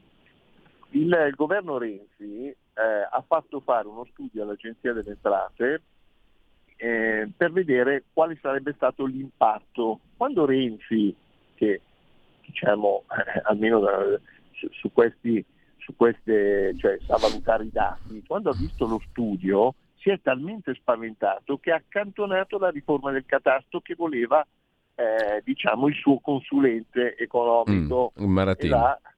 Maratin, perché era il consulente economico eh, di Renzi e quindi quando ha visto lo studio si è talmente spaventato che Maratin l'ha mandato a stendere. Ecco, Maratin oggi è il presidente della commissione di cui lei è vicepresidente, no? la commissione sì, finanze. Ha, ha lavorato per, mm. Questa... Cioè non, e infatti non oggi, è stato super parte, eh, oggi al, co- assolutamente super parte. Al Corriere della Sera oggi Maratin eh, dice quanto segue, eh, che mh, a questo benedetto articolo 6 c'è scritto che la mappatura del catasto non ha finalità fiscali, quindi non c'è nessun Ma rischio. Fis- eh, allora, un altro quesito banale, ma se non ha finalità fiscali, ma perché ci deve stare nella riforma del fisco? Cioè, voglio dire, ma se noi stiamo facendo una legge per riformare il fisco, far pagare di meno e semplificare il fisco, perché ci devi mettere un articolo che e devi scrivere che non ha finalità fiscali? Perché lui eh, risponde così, perché, perché il Parlamento del 2026, quando dovrà decidere se fare una riforma del catasto, avrà bisogno dei dati per capire chi ci guadagna e chi ci perde e così glieli no, forniamo noi. assolutamente. Il Parlamento del 2026 non ha bisogno di nessun dato perché questa delega è una delega in bianco. Quindi par- ci sarà già il Parlamento del 2023 che potrà, perché la riforma del catasto è lì nel cassetto. Quindi eh, come ho detto prima, nel 2014 Mm. Renzi si era talmente spaventato che l'aveva accantonata. Quindi nel 2023 la gente deve fare molta attenzione quando voterà, perché se voterà PD, 5 Stelle e l'EU si troverà quella riforma del catasto che saranno veramente più tasse per tutti, ma veramente ci sarà tantissima gente che non riuscirà più a pagare le tasse sulla casa e dovrà vendere la casa. Questa è la situazione. E ancora E quindi non è assolutamente da sottovalutare. E ancora Maratin dice, "Eh, ma il resto della delega contiene cose importanti, l'IRAP, l'IRES, l'IRPEF, ben più indecisive per le famiglie che non la ricognizione statistica sugli immobili. Eh, era, era talmente non importante che il governo ha dovuto dire o l'approvate o vado a casa. Naturalmente i 23 che hanno eh, votato a favore di quella riforma, alcuni, alcuni non volevano andare a casa. Io l'ho detto, non volete andare a casa, però volete fare pagare di più il vostro vicino di casa. Come finisce adesso? Aula, Camera e Senato? E ci sarà ancora l'aula, poi dovrà andare al Senato, ci sarà ancora la commissione in Senato e noi daremo battaglia anche al Senato, poi ci sarà il, il, l'aula del Senato, poi se ci sarà una sola modifica dovrà tornare alla Camera e tornerà di nuovo in commissione, ci sarà di nuovo battaglia in commissione. Eh, noi non è che questa è una prima, ovviamente avremmo preferito vincere che Colucci votasse col centrodestra, visto che è stato eletto nel centrodestra, invece che votare col centrosinistra. Eh, se avesse votato eh, ovviamente si chiudeva la partita. Ecco, quello che alla fine viene fuori è che è stato dato un valore importantissimo a questa questione e quindi mi pare ben difficile sostenere che la questione fosse puramente teorica o statistica, no? Mm, era una questione di... Sì, assolutamente. Mm. Ma infatti, Ce l'abbiamo capita tutti alla fine come cittadini. Eh, cioè, voglio dire, è, è stato il governo, no? nel momento in cui il governo dice o così oppure vado a casa, e allora vuol dire che ci dicevi che era per trovare le case fantasma e noi abbiamo presentato ieri un emendamento, andiamo a scovare le case fantasma. Allora, tolto quell'aspetto, non poteva più dire lo facciamo per le case fantasma, perché noi abbiamo detto di sì a quello, tutti. Abbiamo depositato un emendamento in cui dicevamo questo e invece il governo alla fine eh, ha detto o così l'articolo 6 oppure a casa. Allora eh, la, la, situaz- la, la cosa è veramente come la diciamo noi, vuol dire più tasse per la casa, per tutti, vuol dire più asilo, più scuolabus, più mensa, più assistenza domiciliare agli anziani, tanta gente non riuscirà a mantenere la casa e tanti giovani non potranno comprarsela. Tra l'altro non è neanche vero, mi pare di aver capito, che tutto sia legato al PNRR, cioè al cielo chiede l'Europa, anche se no. fosse sarebbe stato discutibile, però non è nemmeno così. No, non è una delle riforme obbligatorie per il piano nazionale di presa e resilienza, quindi anche questa è una favola. È stato proprio un'impuntatura, cioè per, per dire eh, mettiamo una patrimoniale, mettiamo eh, tassi, siccome gli italiani ah, hanno tante case, vediamo di eh, tassargliele. Questo è un po' il concetto. Ecco, allora, Quindi, è assurdo eh, eh, cioè ci, stiamo, ci stiamo suicidando su un mercato, quello edilizio, importantissimo. Ricordiamoci che il PIL dell'anno scorso, del 6,8%, l'abbiamo fatto perché è rinata l'edilizia, le ristrutturazioni.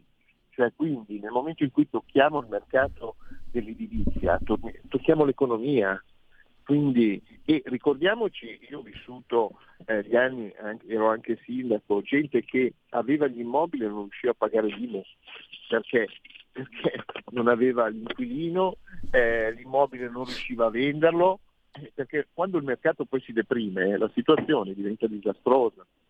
Quindi quindi bisogna fare molta attenzione a toccare gli immobili. Gusmeroli, eh, una questione nel merito e una di carattere politico. Nel merito, non è che questa storia ha a che fare col fatto che dal 2023 ritorna il patto di stabilità, noi ci siamo indebitati in questi due anni, dobbiamo pagare il debito, abbiamo un debito ulteriore che è il PNRR per il quale ci siamo indebitati straordinariamente di più che non tutti gli altri paesi europei, per cui bisogna cominciare poi a ripagare tutti questi debiti e si tocca anche la casa, punto primo. Punto secondo, da un punto di vista politico mi ha colpito quanto ha dichiarato il capogruppo di Forza Italia alla Camera, Barelli, il quale ha detto dopo il Quirinale Draghi è chiuso al dialogo e ci tratta con fastidio. E allora che anno si prospetta da qui al 2023? Beh, effettivamente mh, non si capisce una posizione o approvi l'articolo 6 oppure vado a casa. Quindi quello che dice Barelli, che magari voleva veramente lui andare a casa, boh, forse non lo so, ecco, è una cosa che ha pensato Barelli, eh, diciamo mm. c'è da riflettere. Per ciò che riguarda il 2023, eh, sicuramente le questioni del patto di stabilità uh, si porranno, non possiamo più pensare a... No, perché se tu mi carichi, la pisto- se mi carichi la pistola della tassa sulla casa vuol dire che prima o poi la fai sparare. Assicuro, infatti anche il tema del 2026 decorre dal 1 gennaio 2026, a parte che sono tre anni, eh, quindi non è che stiamo parlando di eh, secoli, ma dal 2023 se c'è un governo PD 5 Stelle l'EU, eh, ricordiamocelo, eh, la pistola è caricata, il, la mappatura c'è già, perché l'ha fatta Renzi nel 2014. Quindi nel 2023 chi voterà PD 5 Stelle eh, potrà vedersi tranquillamente l'IMU della propria casa eh, aumentata enormemente. Allora, io ringrazio Alberto Gusberoli per questo chiarimento, per questo focus. Um, ci terremo in contatto naturalmente. Grazie intanto. Grazie a voi per l'invito, complimenti per la trasmissione, un saluto a tutti i radioascoltatori di Radio Libertà. Grazie, uh, a, a presto. Qui Parlamento.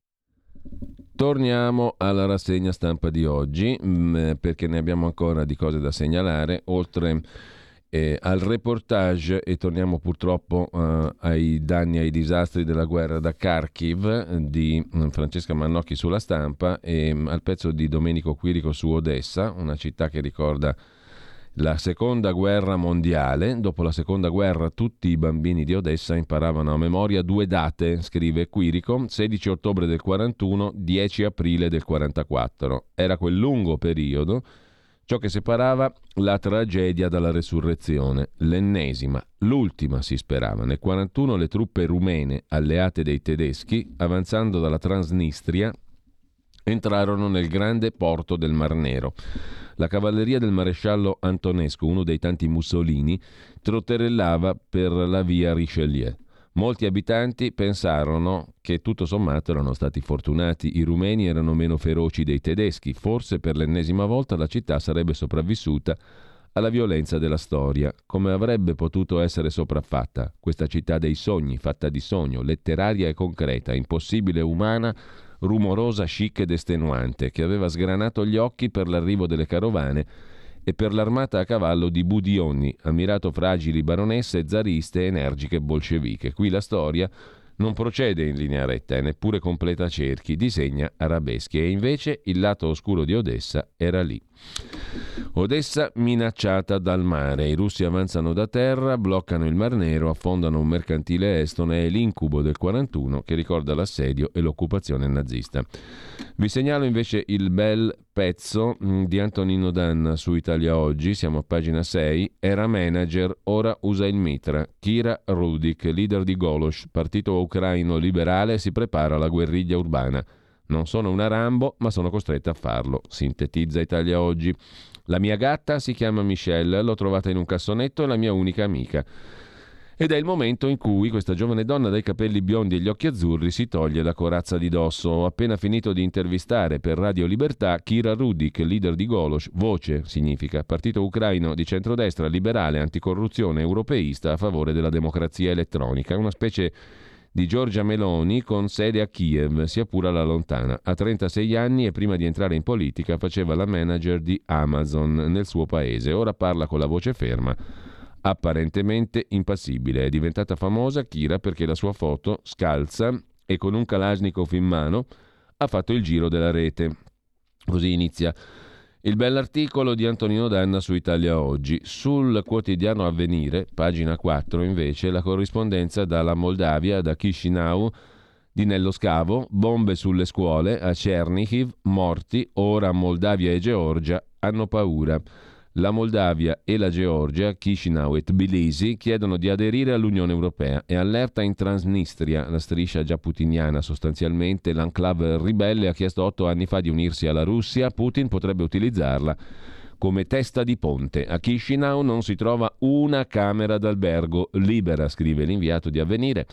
L'inattesa alta stagione è merito di Mosca che colpendo l'Ucraina mira a creare disordini nei paesi vicini, spingendo milioni di profughi fuori di casa, scrive nello scavo e molti hanno trovato alloggio negli hotel. Più di 870.000 persone hanno attraversato i confini dell'Ucraina dal 24 febbraio. La maggior parte sono donne, ragazze e ragazzi, gli uomini in età da combattimento non possono lasciare il paese. Dopo la Polonia è la Moldavia, il paese dei fuggiaschi, ne sono arrivati più di 130.000. Alle frontiere non c'è tregua. La classe media ucraina, insieme al ceto più facoltoso, si sono trasferite a vivere negli alberghi, mentre migliaia di persone con meno risorse vivono in rifugi allestiti al momento. La solidarietà è diffusa, ma anche la preoccupazione. La presenza degli sfollati fa sentire la guerra vicina, troppo vicina, specialmente da quando si è appreso che i piani di Putin e del dittatore bielorusso Lukashenko indicano proprio nella Moldavia e nella Georgia i prossimi obiettivi. Il governo di Chisinau ha deciso di sospendere la messa in onda dei programmi di informazione e approfondimento delle emittenti TV russe durante l'emergenza. La censura non riguarda film, cortometraggi e intrattenimento. La ritrasmissione di notizie e programmi di analisi di paesi che non hanno ratificato la Convenzione europea sulla TV transfrontaliera, fra cui la Russia, è stata vietata, scrive la Commissione nazionale emergenza. Non è solo una presa di posizione politica anti-Mosca, ma il tentativo di abbassare la tensione interna. Lungo le strade di Chisinau non è raro che al primo insolito eh, rumore lungo il viale i passanti volgano di scatto gli occhi al cielo, sperando che non si tratti di un attacco. L'iniziale scetticismo di Kiev, che solo dieci giorni fa escludeva un colpo di mitra sulla capitale dell'Ucraina, ha fatto scuola e a Chisinau nessuno se la sente di prendere sotto gamba le minacce di Mosca e Minsk.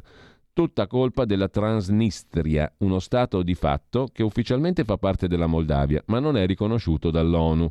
Situato a 200 chilometri dall'Unione Europea, con la falce e il martello sulla bandiera, nel 2014 ha chiesto l'adesione alla Russia.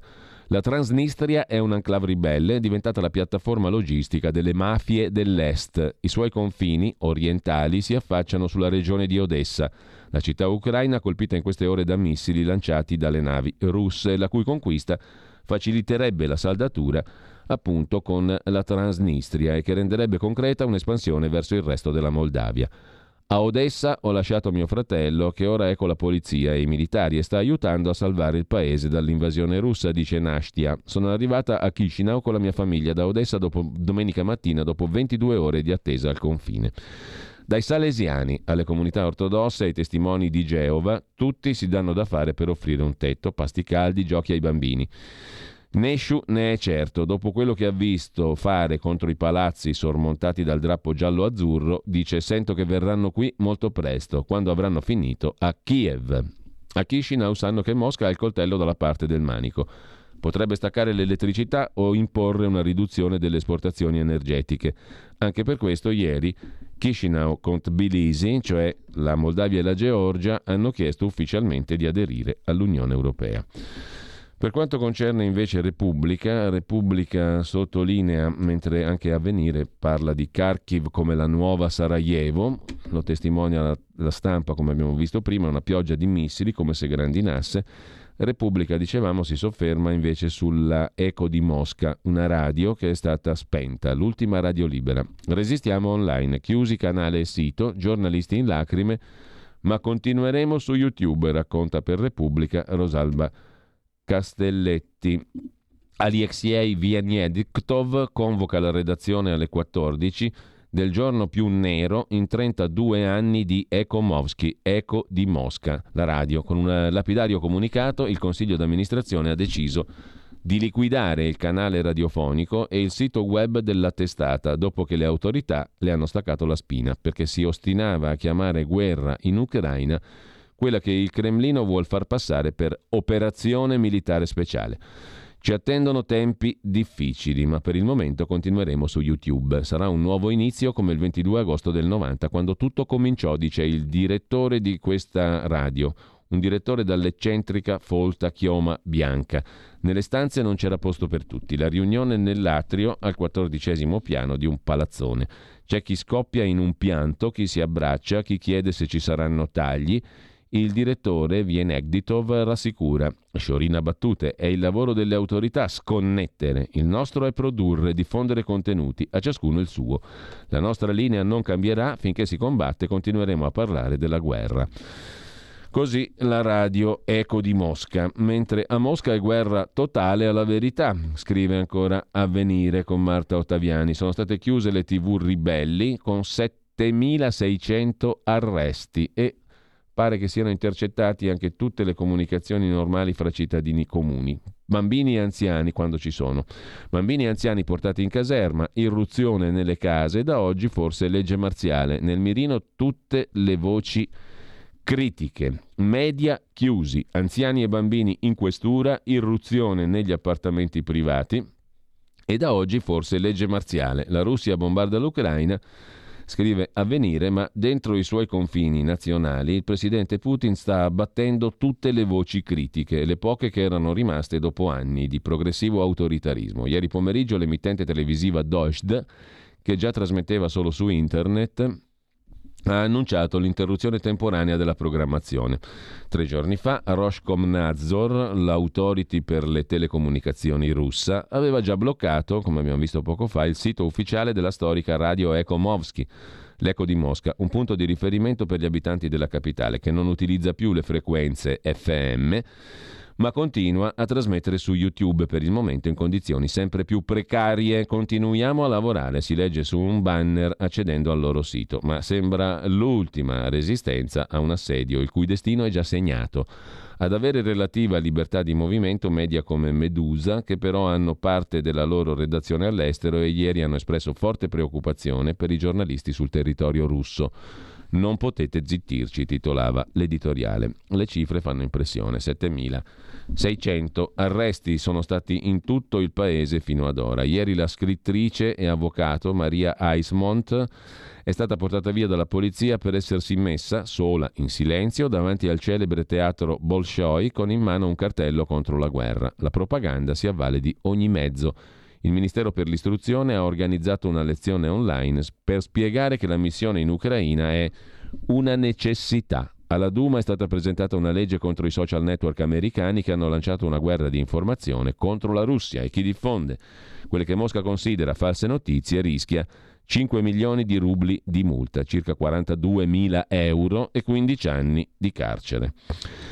Mentre su Avvenire c'è da segnalare anche il pezzo di Paolo Viana sul granaio d'Europa, l'Ucraina che brucia, si infiammano domanda e prezzi, Russia e Ucraina sono il primo e il terzo esportatore mondiale di cereali, pesanti le conseguenze del conflitto. La nostra quota di import di grani dai due paesi è limitata, ma la speculazione farà alzare i costi. Approvvigionamento difficile invece per il mais e per i mangimi animali scrive Viana. Mosca cercherà di agire sulla leva commerciale per evitare la morsa delle sanzioni. L'Unione Europea potrà permettersi di fare a meno del grano russo, Russia e Ucraina questo è il punto di partenza, sono rispettivamente primo e terzo esportatore mondiali di cereali. Secondo il governo americano, la Russia e l'Ucraina insieme rappresentano un terzo delle esportazioni mondiali di grano, un quinto del commercio di mais, l'80% della produzione di olio di girasole. Fronte bollente per l'Italia, il grano tenero che ha registrato il record assoluto, più di 350 euro a tonnellata. Anche il grano duro risente della crisi ma meno pesantemente. Noi importiamo il 35% del nostro fabbisogno di grano duro per la pasta, 60% del grano tenero per pane, pizza, biscotti. Secondo i dati eh, nei primi 11 mesi del 2021 abbiamo importato 122.000 tonnellate di grano tenero dall'Ucraina rispetto a un totale di 4 milioni di tonnellate. Nel periodo considerato le importazioni dall'Ucraina hanno rappresentato il 3% del totale delle importazioni di frumento tenero.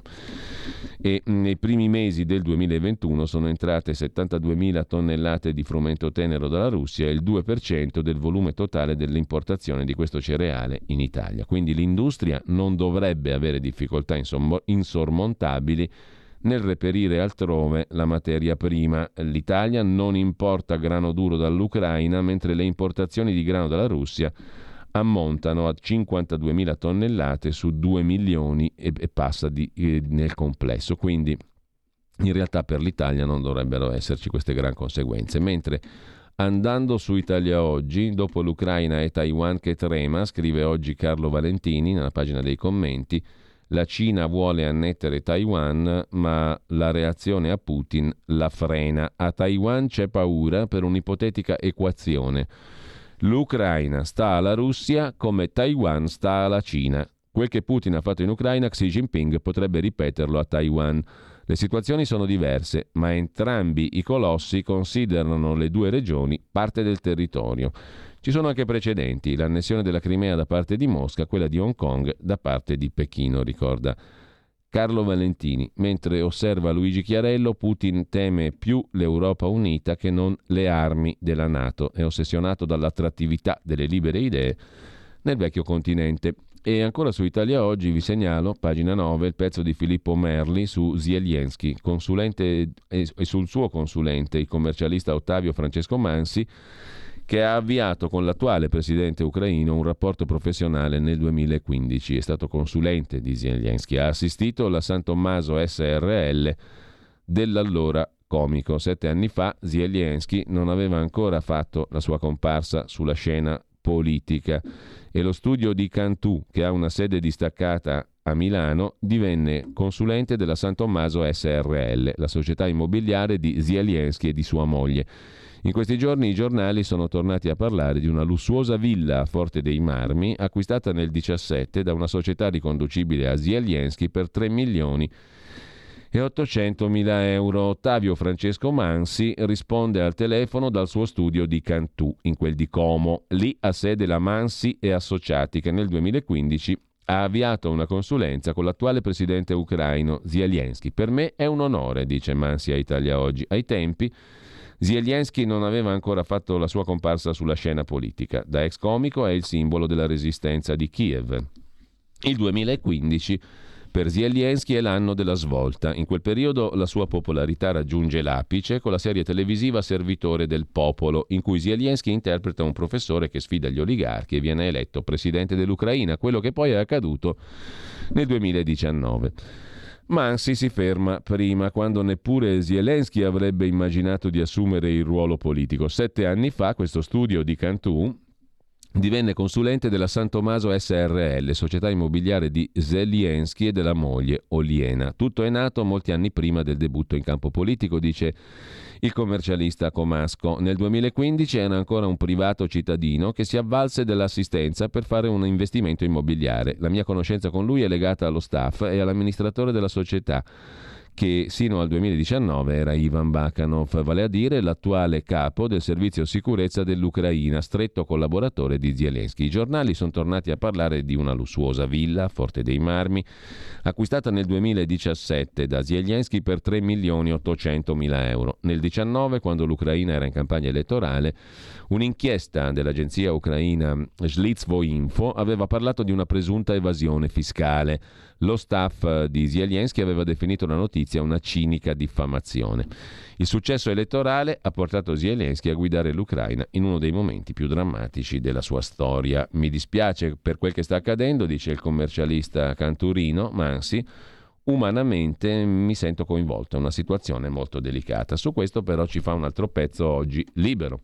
Comico affarista, scrive Paola Natali, gli intrecci di Zelensky tra la Versilia e Cipro, la società proprietaria della villa del presidente ucraino a Forte dei Marmi e dei suoi collaboratori più stretti. Sull'isola di Cipro ca- transitano i capitali della famiglia, scrive Scrive Libero, il presidente Zelensky ha acquistato questa villa in Versilia 3,8 milioni di euro due anni fa. La villa, che da fuori mm, appare non troppo sontuosa, si compone di 6 camere da letto, 15 stanze, una piscina, un giardino dove svettano alcuni cipressi, è ben nascosta. Vale 3 milioni 800 mila euro, è di proprietà della San Tommaso SRL che aveva come amministratore Ivan Bakanov divenuto capo servizio sicurezza dell'Ucraina. Oggi, come amministratore unico della mm, società, eh, della società San Tommaso, c'è Svitlana Piscianska, sorella di Olga, fedelissima di Zelensky. E scrive libero: se quella villa moderna che si trova in una via della frazione Vittoria Apuana di Forte dei Marmi sta attirando l'attenzione di molte persone, ancor più curiosità suscita la sua storia e qualche interrogativo. Eh, ciò che è interessante è che la casa, 3 milioni 800 mila euro, è di proprietà della San Tommaso, società italiana di Zelensky, presidente ucraino. Come già avevamo riportato, scrive Libero, l'immobile è affittato, ha rispettato tutte le formalità richieste dalla normativa la San Tommaso aveva come amministratore, eccetera, eccetera. E di mezzo c'è anche Cipro. Ma um, lasciamo il tema con, eh, e anche torniamo a Italia oggi, lasciamo il tema Ucraina, Russia, con il pezzo di Roberto Giardina da Berlino. Berlino è una città molto amata dai russi, arrivò chi fuggiva dai comunisti, se ne andò chi temeva il nazismo, dopo giunsero altri ed è ancora l'approdo di chi vuol lasciare i paesi dell'Est, ricorda Roberto Giardina. Nabokov sarebbe stato mio vicino di casa un secolo fa a Berlino. Nestor Strasse, un grande negozio con insegna Russia in caratteri cirillici, offre frutta e verdura. Il metro di superficie eh, innanzi al palazzo dove si trova la comune numero uno, quella storica della contestazione nel 68. Il quartiere Charlottenburg era chiamato Charlottengrad perché era stato scelto dai russi che fuggivano dalla rivoluzione d'ottobre. È Berlino una città molto amata dai russi, scrive. Roberto Giardina su Italia Oggi. Vi cito ancora eh, un'intervista mh, mm, che compare oggi sulla stampa di Torino a Donald Sassoon, storico, scrittore, saggista ebreo di nazionalità britannica, professore emerito di storia europea alla Queen Mary University di Londra L'Occidente ha una responsabilità, ha lasciato la Russia al nazionalismo. Abbiamo commesso errori fatali, dice Sassoon, dopo l'89, spingendo così Mosca fuori dall'Europa. Dovevamo integrarla nella nostra sfera. La Nato l'ha minacciata allargandosi a est. Quando la Nato ha promesso che non si sarebbe allargata a est e invece poi l'ha fatto, è stato lì il punto di svolta.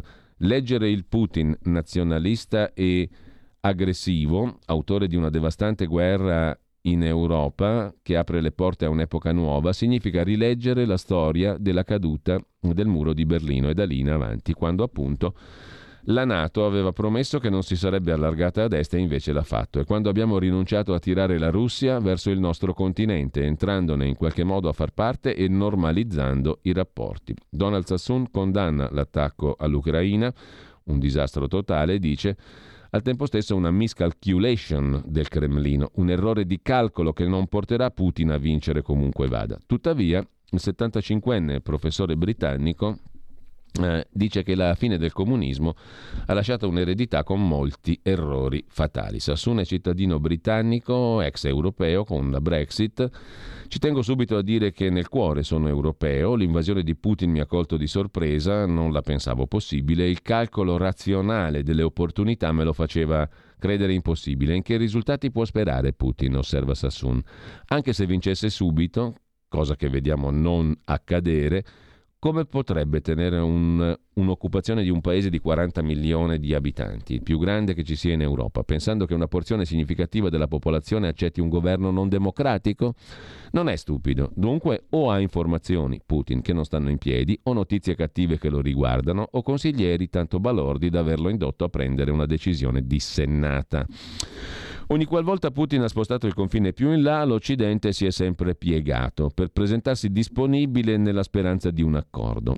Eh, anche stavolta chiede la stampa chiede Letizia Tortello, risponde il professor Sassoon. Se la sua motivazione è che si sentiva circondato, ora lo è di più, con conseguenze catastrofiche. Nulla fa aumentare il nazionalismo ucraino più di un'invasione. Inoltre, la Nato non si è mai ritrovata così compatta come ora.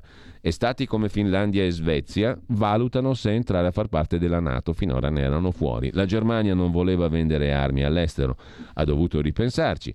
Il Giappone non voleva testate nucleari, ci ripensa, Biden è osannato, aveva metà congresso contro, Putin è riuscito a trasformare la Russia che non ingiustamente si sentiva minacciata in un paese isolato sotto ogni punto di vista, anche economico che gli porterà disastri. L'invasione è stata un autogol, dice Sassoon. Certo, le conseguenze saranno pesantissime ignote al momento. Supponiamo che come esito della catastrofe riesca a conquistare oltre a tutta la Crimea e il Donbass anche l'intero paese. Le sanzioni porteranno quelli che gli sono vicino a dire vogliamo sbarazzarci di lui, ci porta alla rovina. Il problema dell'Occidente è cosa fare con la Russia post-Putin. Il post-guerra fredda ha comportato un gigantesco errore, a partire dall'avanzata della Nato. Se gli americani l'avessero sciolta, dissolto il comunismo, non avrebbero ricevuto così tante proteste dagli stati dell'Europa occidentale. Che non ci si dovesse allargare lo dicevano in tanti. Negli anni 90 si pensava che nonostante l'allargamento si potessero intavolare discussioni con Mosca. Abbiamo costretto la Russia invece ad allinearsi con la Cina. Abbiamo fatto quel, con la Russia quel che non abbiamo fatto con la Germania dopo la Seconda Guerra Mondiale in modo più assennato per esempio il piano Marshall, abbiamo trattato la dissoluzione dell'Unione Sovietica come una sconfitta della Russia, come se non fosse stata una decisione dei russi, di Gorbaciov, la fine dell'impero sovietico. Abbiamo spinto lontano la Russia, anziché avvicinarla sempre più. E questo porta all'oggi. Putin, osserva Donald Sassoon, ha costruito una narrativa, un racconto, selezionando dalla storia ciò che gli faceva comodo. Quando dice che l'Ucraina non è mai stata una nazione, non ha torto, nel senso che le nazioni, anche le nostre, sono invenzioni dell'Ottocento. Kiev era la capitale della Russia medievale, quando Mosca era un villaggio e San Pietroburgo non c'era. Khrushchev, che era ucraino, nel 1954 diede la Crimea alla Repubblica Ucraina, ma allora non faceva effetto perché era un po' come spostare più in là il confine della Toscana. C'è qualche ragione legittima in questa folle rivendicazione? No, dice Sassoon, ma dico che Putin ha violato i confini di uno Stato, non quelli di una nazione. Inoltre, la risposta di Putin è voi non avete invaso l'Iraq e l'Afghanistan? Dopodiché, alla storia che lui racconta credono in pochi anche in Russia e qui sta il suo pericolo, il nemico interno. Se invadi, conclude Sassoon, devi tornare a casa trionfante e vincere. Se i morti russi cresceranno, se le sanzioni colpiranno duro, lui avrà la rovina. Quando gli americani fecero finire la guerra in Vietnam, di fronte ai troppi morti americani. Come diceva Sun Tzu, bisogna sempre fare in modo di lasciare al nemico una porta da cui scappare. Penso alle trattative diplomatiche, al riconoscimento del Donbass o della Crimea. L'Ucraina dovrebbe pensarci. Segue, sempre sulla stampa di oggi, un'altra intervista un altro intellettuale, Mark Alter, scrittore francese di origine ebraico-polacca. Questa è una divisione di civiltà, fermiamoci e parliamo con Putin. Conosco la guerra, so com'è mangiare 50 grammi di pane al giorno per 5 anni, mi preoccupano gli astenuti al voto ONU. Stiamo mandando la Russia nelle braccia della Cina. L'Europa avrebbe potuto includere la Russia dando una svolta alla storia. Serve la diplomazia, non c'è nulla di più forte della parola. Se parli, non ti spari. Tutto nobile, giusto. Per carità. Mm, e mm, lasciamo con questo anche il capitolo Russia-Ucraina, anzi per la verità c'è eh, da segnalare sul quotidiano nazionale, pagina 7, un articolo di Elena Comelli sugli oligarchi russi che cercano di scappare col tesoro. La nuova terra promessa è Israele, scrive il quotidiano nazionale. Raffica di sanzioni, almeno 30.000 manager pronti a chiedere la cittadinanza perché temono di perdere i loro patrimoni. Aerei e yacht non si, si, possono spostare, ma far uscire altre ricchezze è difficile e perfino la Svizzera ha chiuso eh, i, le sue porte. I 22 uomini più ricchi della Russia hanno già perso oltre 80 miliardi dall'inizio dell'anno. Gli oligarchi fanno le valigie, gli ultra ricchi moscoviti sentono il fuoco sotto i piedi, 22 oligarchi che fanno parte dei 500 più ricchi del mondo hanno perso 83 miliardi dall'inizio di quest'anno, perdite concentrate nelle ultime due settimane di guerra. Le azioni delle società russe quotate a Londra hanno perso metà del loro valore. E poi le sanzioni. Sfrecciare nei cieli d'Europa è diventato impossibile dopo che l'Unione Europea e il Regno Unito hanno bandito gli aerei di proprietà russa dal proprio spazio aereo. A scorrazzare con il mega yacht per i mari europei si rischia il sequestro. La Svizzera ha impedito l'ingresso a cinque oligarchi vicini a Putin, ha deciso di chiudere anche il proprio spazio aereo a tutti i voli dalla Russia. I primi a essere colpiti dalle sanzioni, il magnate dei metalli Usmanov, gli investitori immobiliari Friedman e il magnate del metallo Mordashov, insomma ci sono diversi mm, oligarchi che cercano di valutare l'ipotesi, l'ipotesi Israele. Il milionario russo-israeliano Roman Abramovic ha rinunciato al controllo del Chelsea, la squadra di calcio, pochi giorni fa e punta a trasferire il suo yacht dal porto di Barcellona in acque libere da sanzioni. Eh, e, mm, in questo momento le banche hanno bloccato l'ingresso di capitali dalla Russia, non sono disposte ad aprire nuovi conti per chiunque abbia un'affinità con la Russia, anche per quanto riguarda la via israeliana. Mm, molti, mm, spiega Eli Gervitz, fondatore di uno studio di avvocati che rappresenta molti ultra ricchi di origine russa in Israele, la fuga dalla Russia in questi giorni è folle, molto superiore all'ondata che abbiamo visto dopo l'annessione della Crimea nel 14. Non si tratta solo di oligarchi, ma anche uomini d'affari che nulla hanno a che fare con la politica, hanno paura di perdere i propri soldi per l'avventurismo di Putin. Chiudiamo mm, con una segnalazione di carattere letterario, se ne occupa Lorenzo Fazzini oggi su Avvenire. Il libro di Witold Jablowski intitolato Orsi danzanti esce in Italia per Keller, editore. Zablowski è il regno dell'assurdo. Cosa c'è di più assurdo di vedere due orsi che ballano al comando di un uomo? È la domanda dello scrittore polacco Zablowski che prende a pretesto l'ammaestramento di questi animali per raccontare le assurdità sovietiche ancora oggi visibili e a volte vive nei paesi ex comunisti, assurdità di uomini in cattività e di ammaestratori impenitenti. Lo sguardo laterale può aiutare a comprendere. Per questo motivo al giornalista e scrittore polacco Witold Jablowski va riconosciuto il merito di aver provato a restituirci l'assurdità nella vita dell'Est Europa ricorrendo a una metafora realistica, la pratica di ammaestrare orsi e renderli personaggi da spettacolo, pratica portata avanti in Bulgaria da famiglie di zingari. Questa pratica diventa il titolo del nuovo libro di Zablowski, eh, ovvero Orsi danzanti, sottotitolo Storie di nostalgici della vita sotto il comunismo per capire che tipo di realtà c'è in quei posti lì eh, che erano parte dell'ex impero sovietico. Cosa c'entrano gli orsi ammaestrati con la falce e il martello? C'entrano e come? Ancora una volta, scrive l'autore in apertura, ho pensato che sì, è un racconto sugli orsi, ma anche su di noi, perché riguarda un mondo che non c'è più, ma che era ben solido da Berlino a Mosca e ancora più in là, per esempio a Cuba, ma non solo metafora del mondo comunista. Il tentativo di ammaestrare gli orsi è antico quanto l'umano. La prova più antica dei tentativi dell'uomo di addomesticare gli orsi, una mandibola ritrovata nel territorio dell'odierna Francia. L'animale viveva in prigionia gli scienziati hanno datato la mandibola al 6000 a.C. Cosa racconta Zablowski degli orsi? La tradizione zingara di assoggettare questi bestioni per di farli diventare animali da divertimento. Cosa c'è di più assurdo di due orsi che ballano alle dipendenze di un uomo? Ma poi riportarli allo stato di natura significa far fare agli orsi un cammino a ritroso che dice molto non tanto di loro quanto di noi, umani. Il direttore di un centro di riabilitazione per orsi ex danzanti afferma è doloroso vedere come un animale in natura molto forte, che non si prende neanche un raffreddore, a contatto con l'uomo inizia ad ammalarsi di diabete, tumore, cirrosi epatica e cataratta. Ciò che facciamo a noi lo facciamo a loro. Dice che questo non depone a favore della nostra specie, che noi stessi ci uccidiamo con cibi cattivi, stress e alcol? Beh, forse ha ragione lei.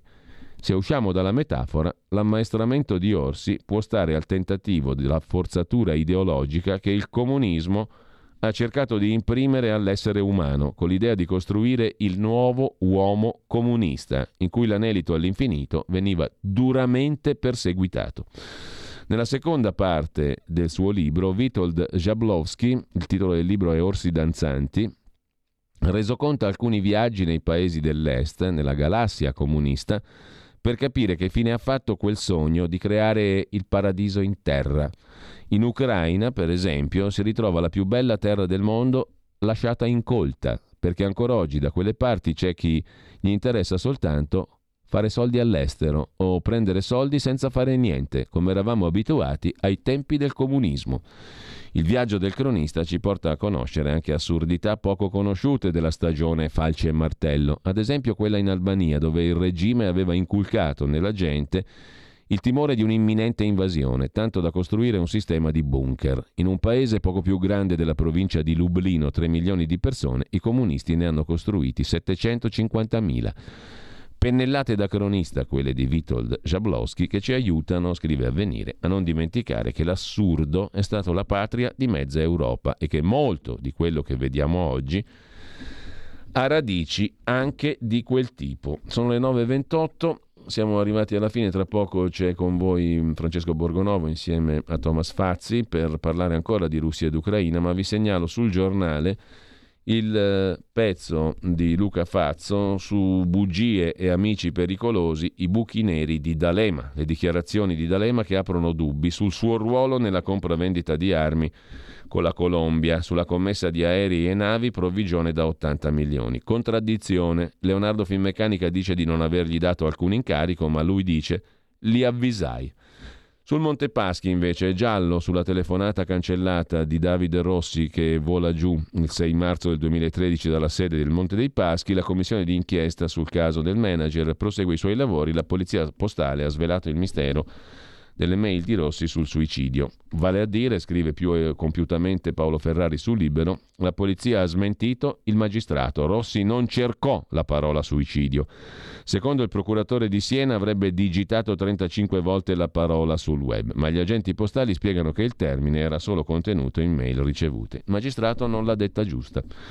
Con ciò ci salutiamo qua, buona prosecuzione di ascolto, buona mattina a tutti, non perdetevi oltre alla bomba umana tra poco anche eh, Zoom con eh, Antonino Danna perché c'è un'intervista assai interessante ehm, a una giornalista del Jerusalem Post, eh, anche eh, una giornalista israeliana, visto che Kiev ospita anche ha una lunga storia eh, ed è stato colpito anche il, il, mono, il museo, eh, il memoriale, il memoriale ebraico di Babi Yar, giusto appunto a, a Kiev, scolpito dalle bombe dalle bombe russe. Eh, intanto buona prosecuzione di ascolto, buona mattina a tutti. È stata una mattina lunga, difficile, speriamo utile. Avete ascoltato la rassegna stampa.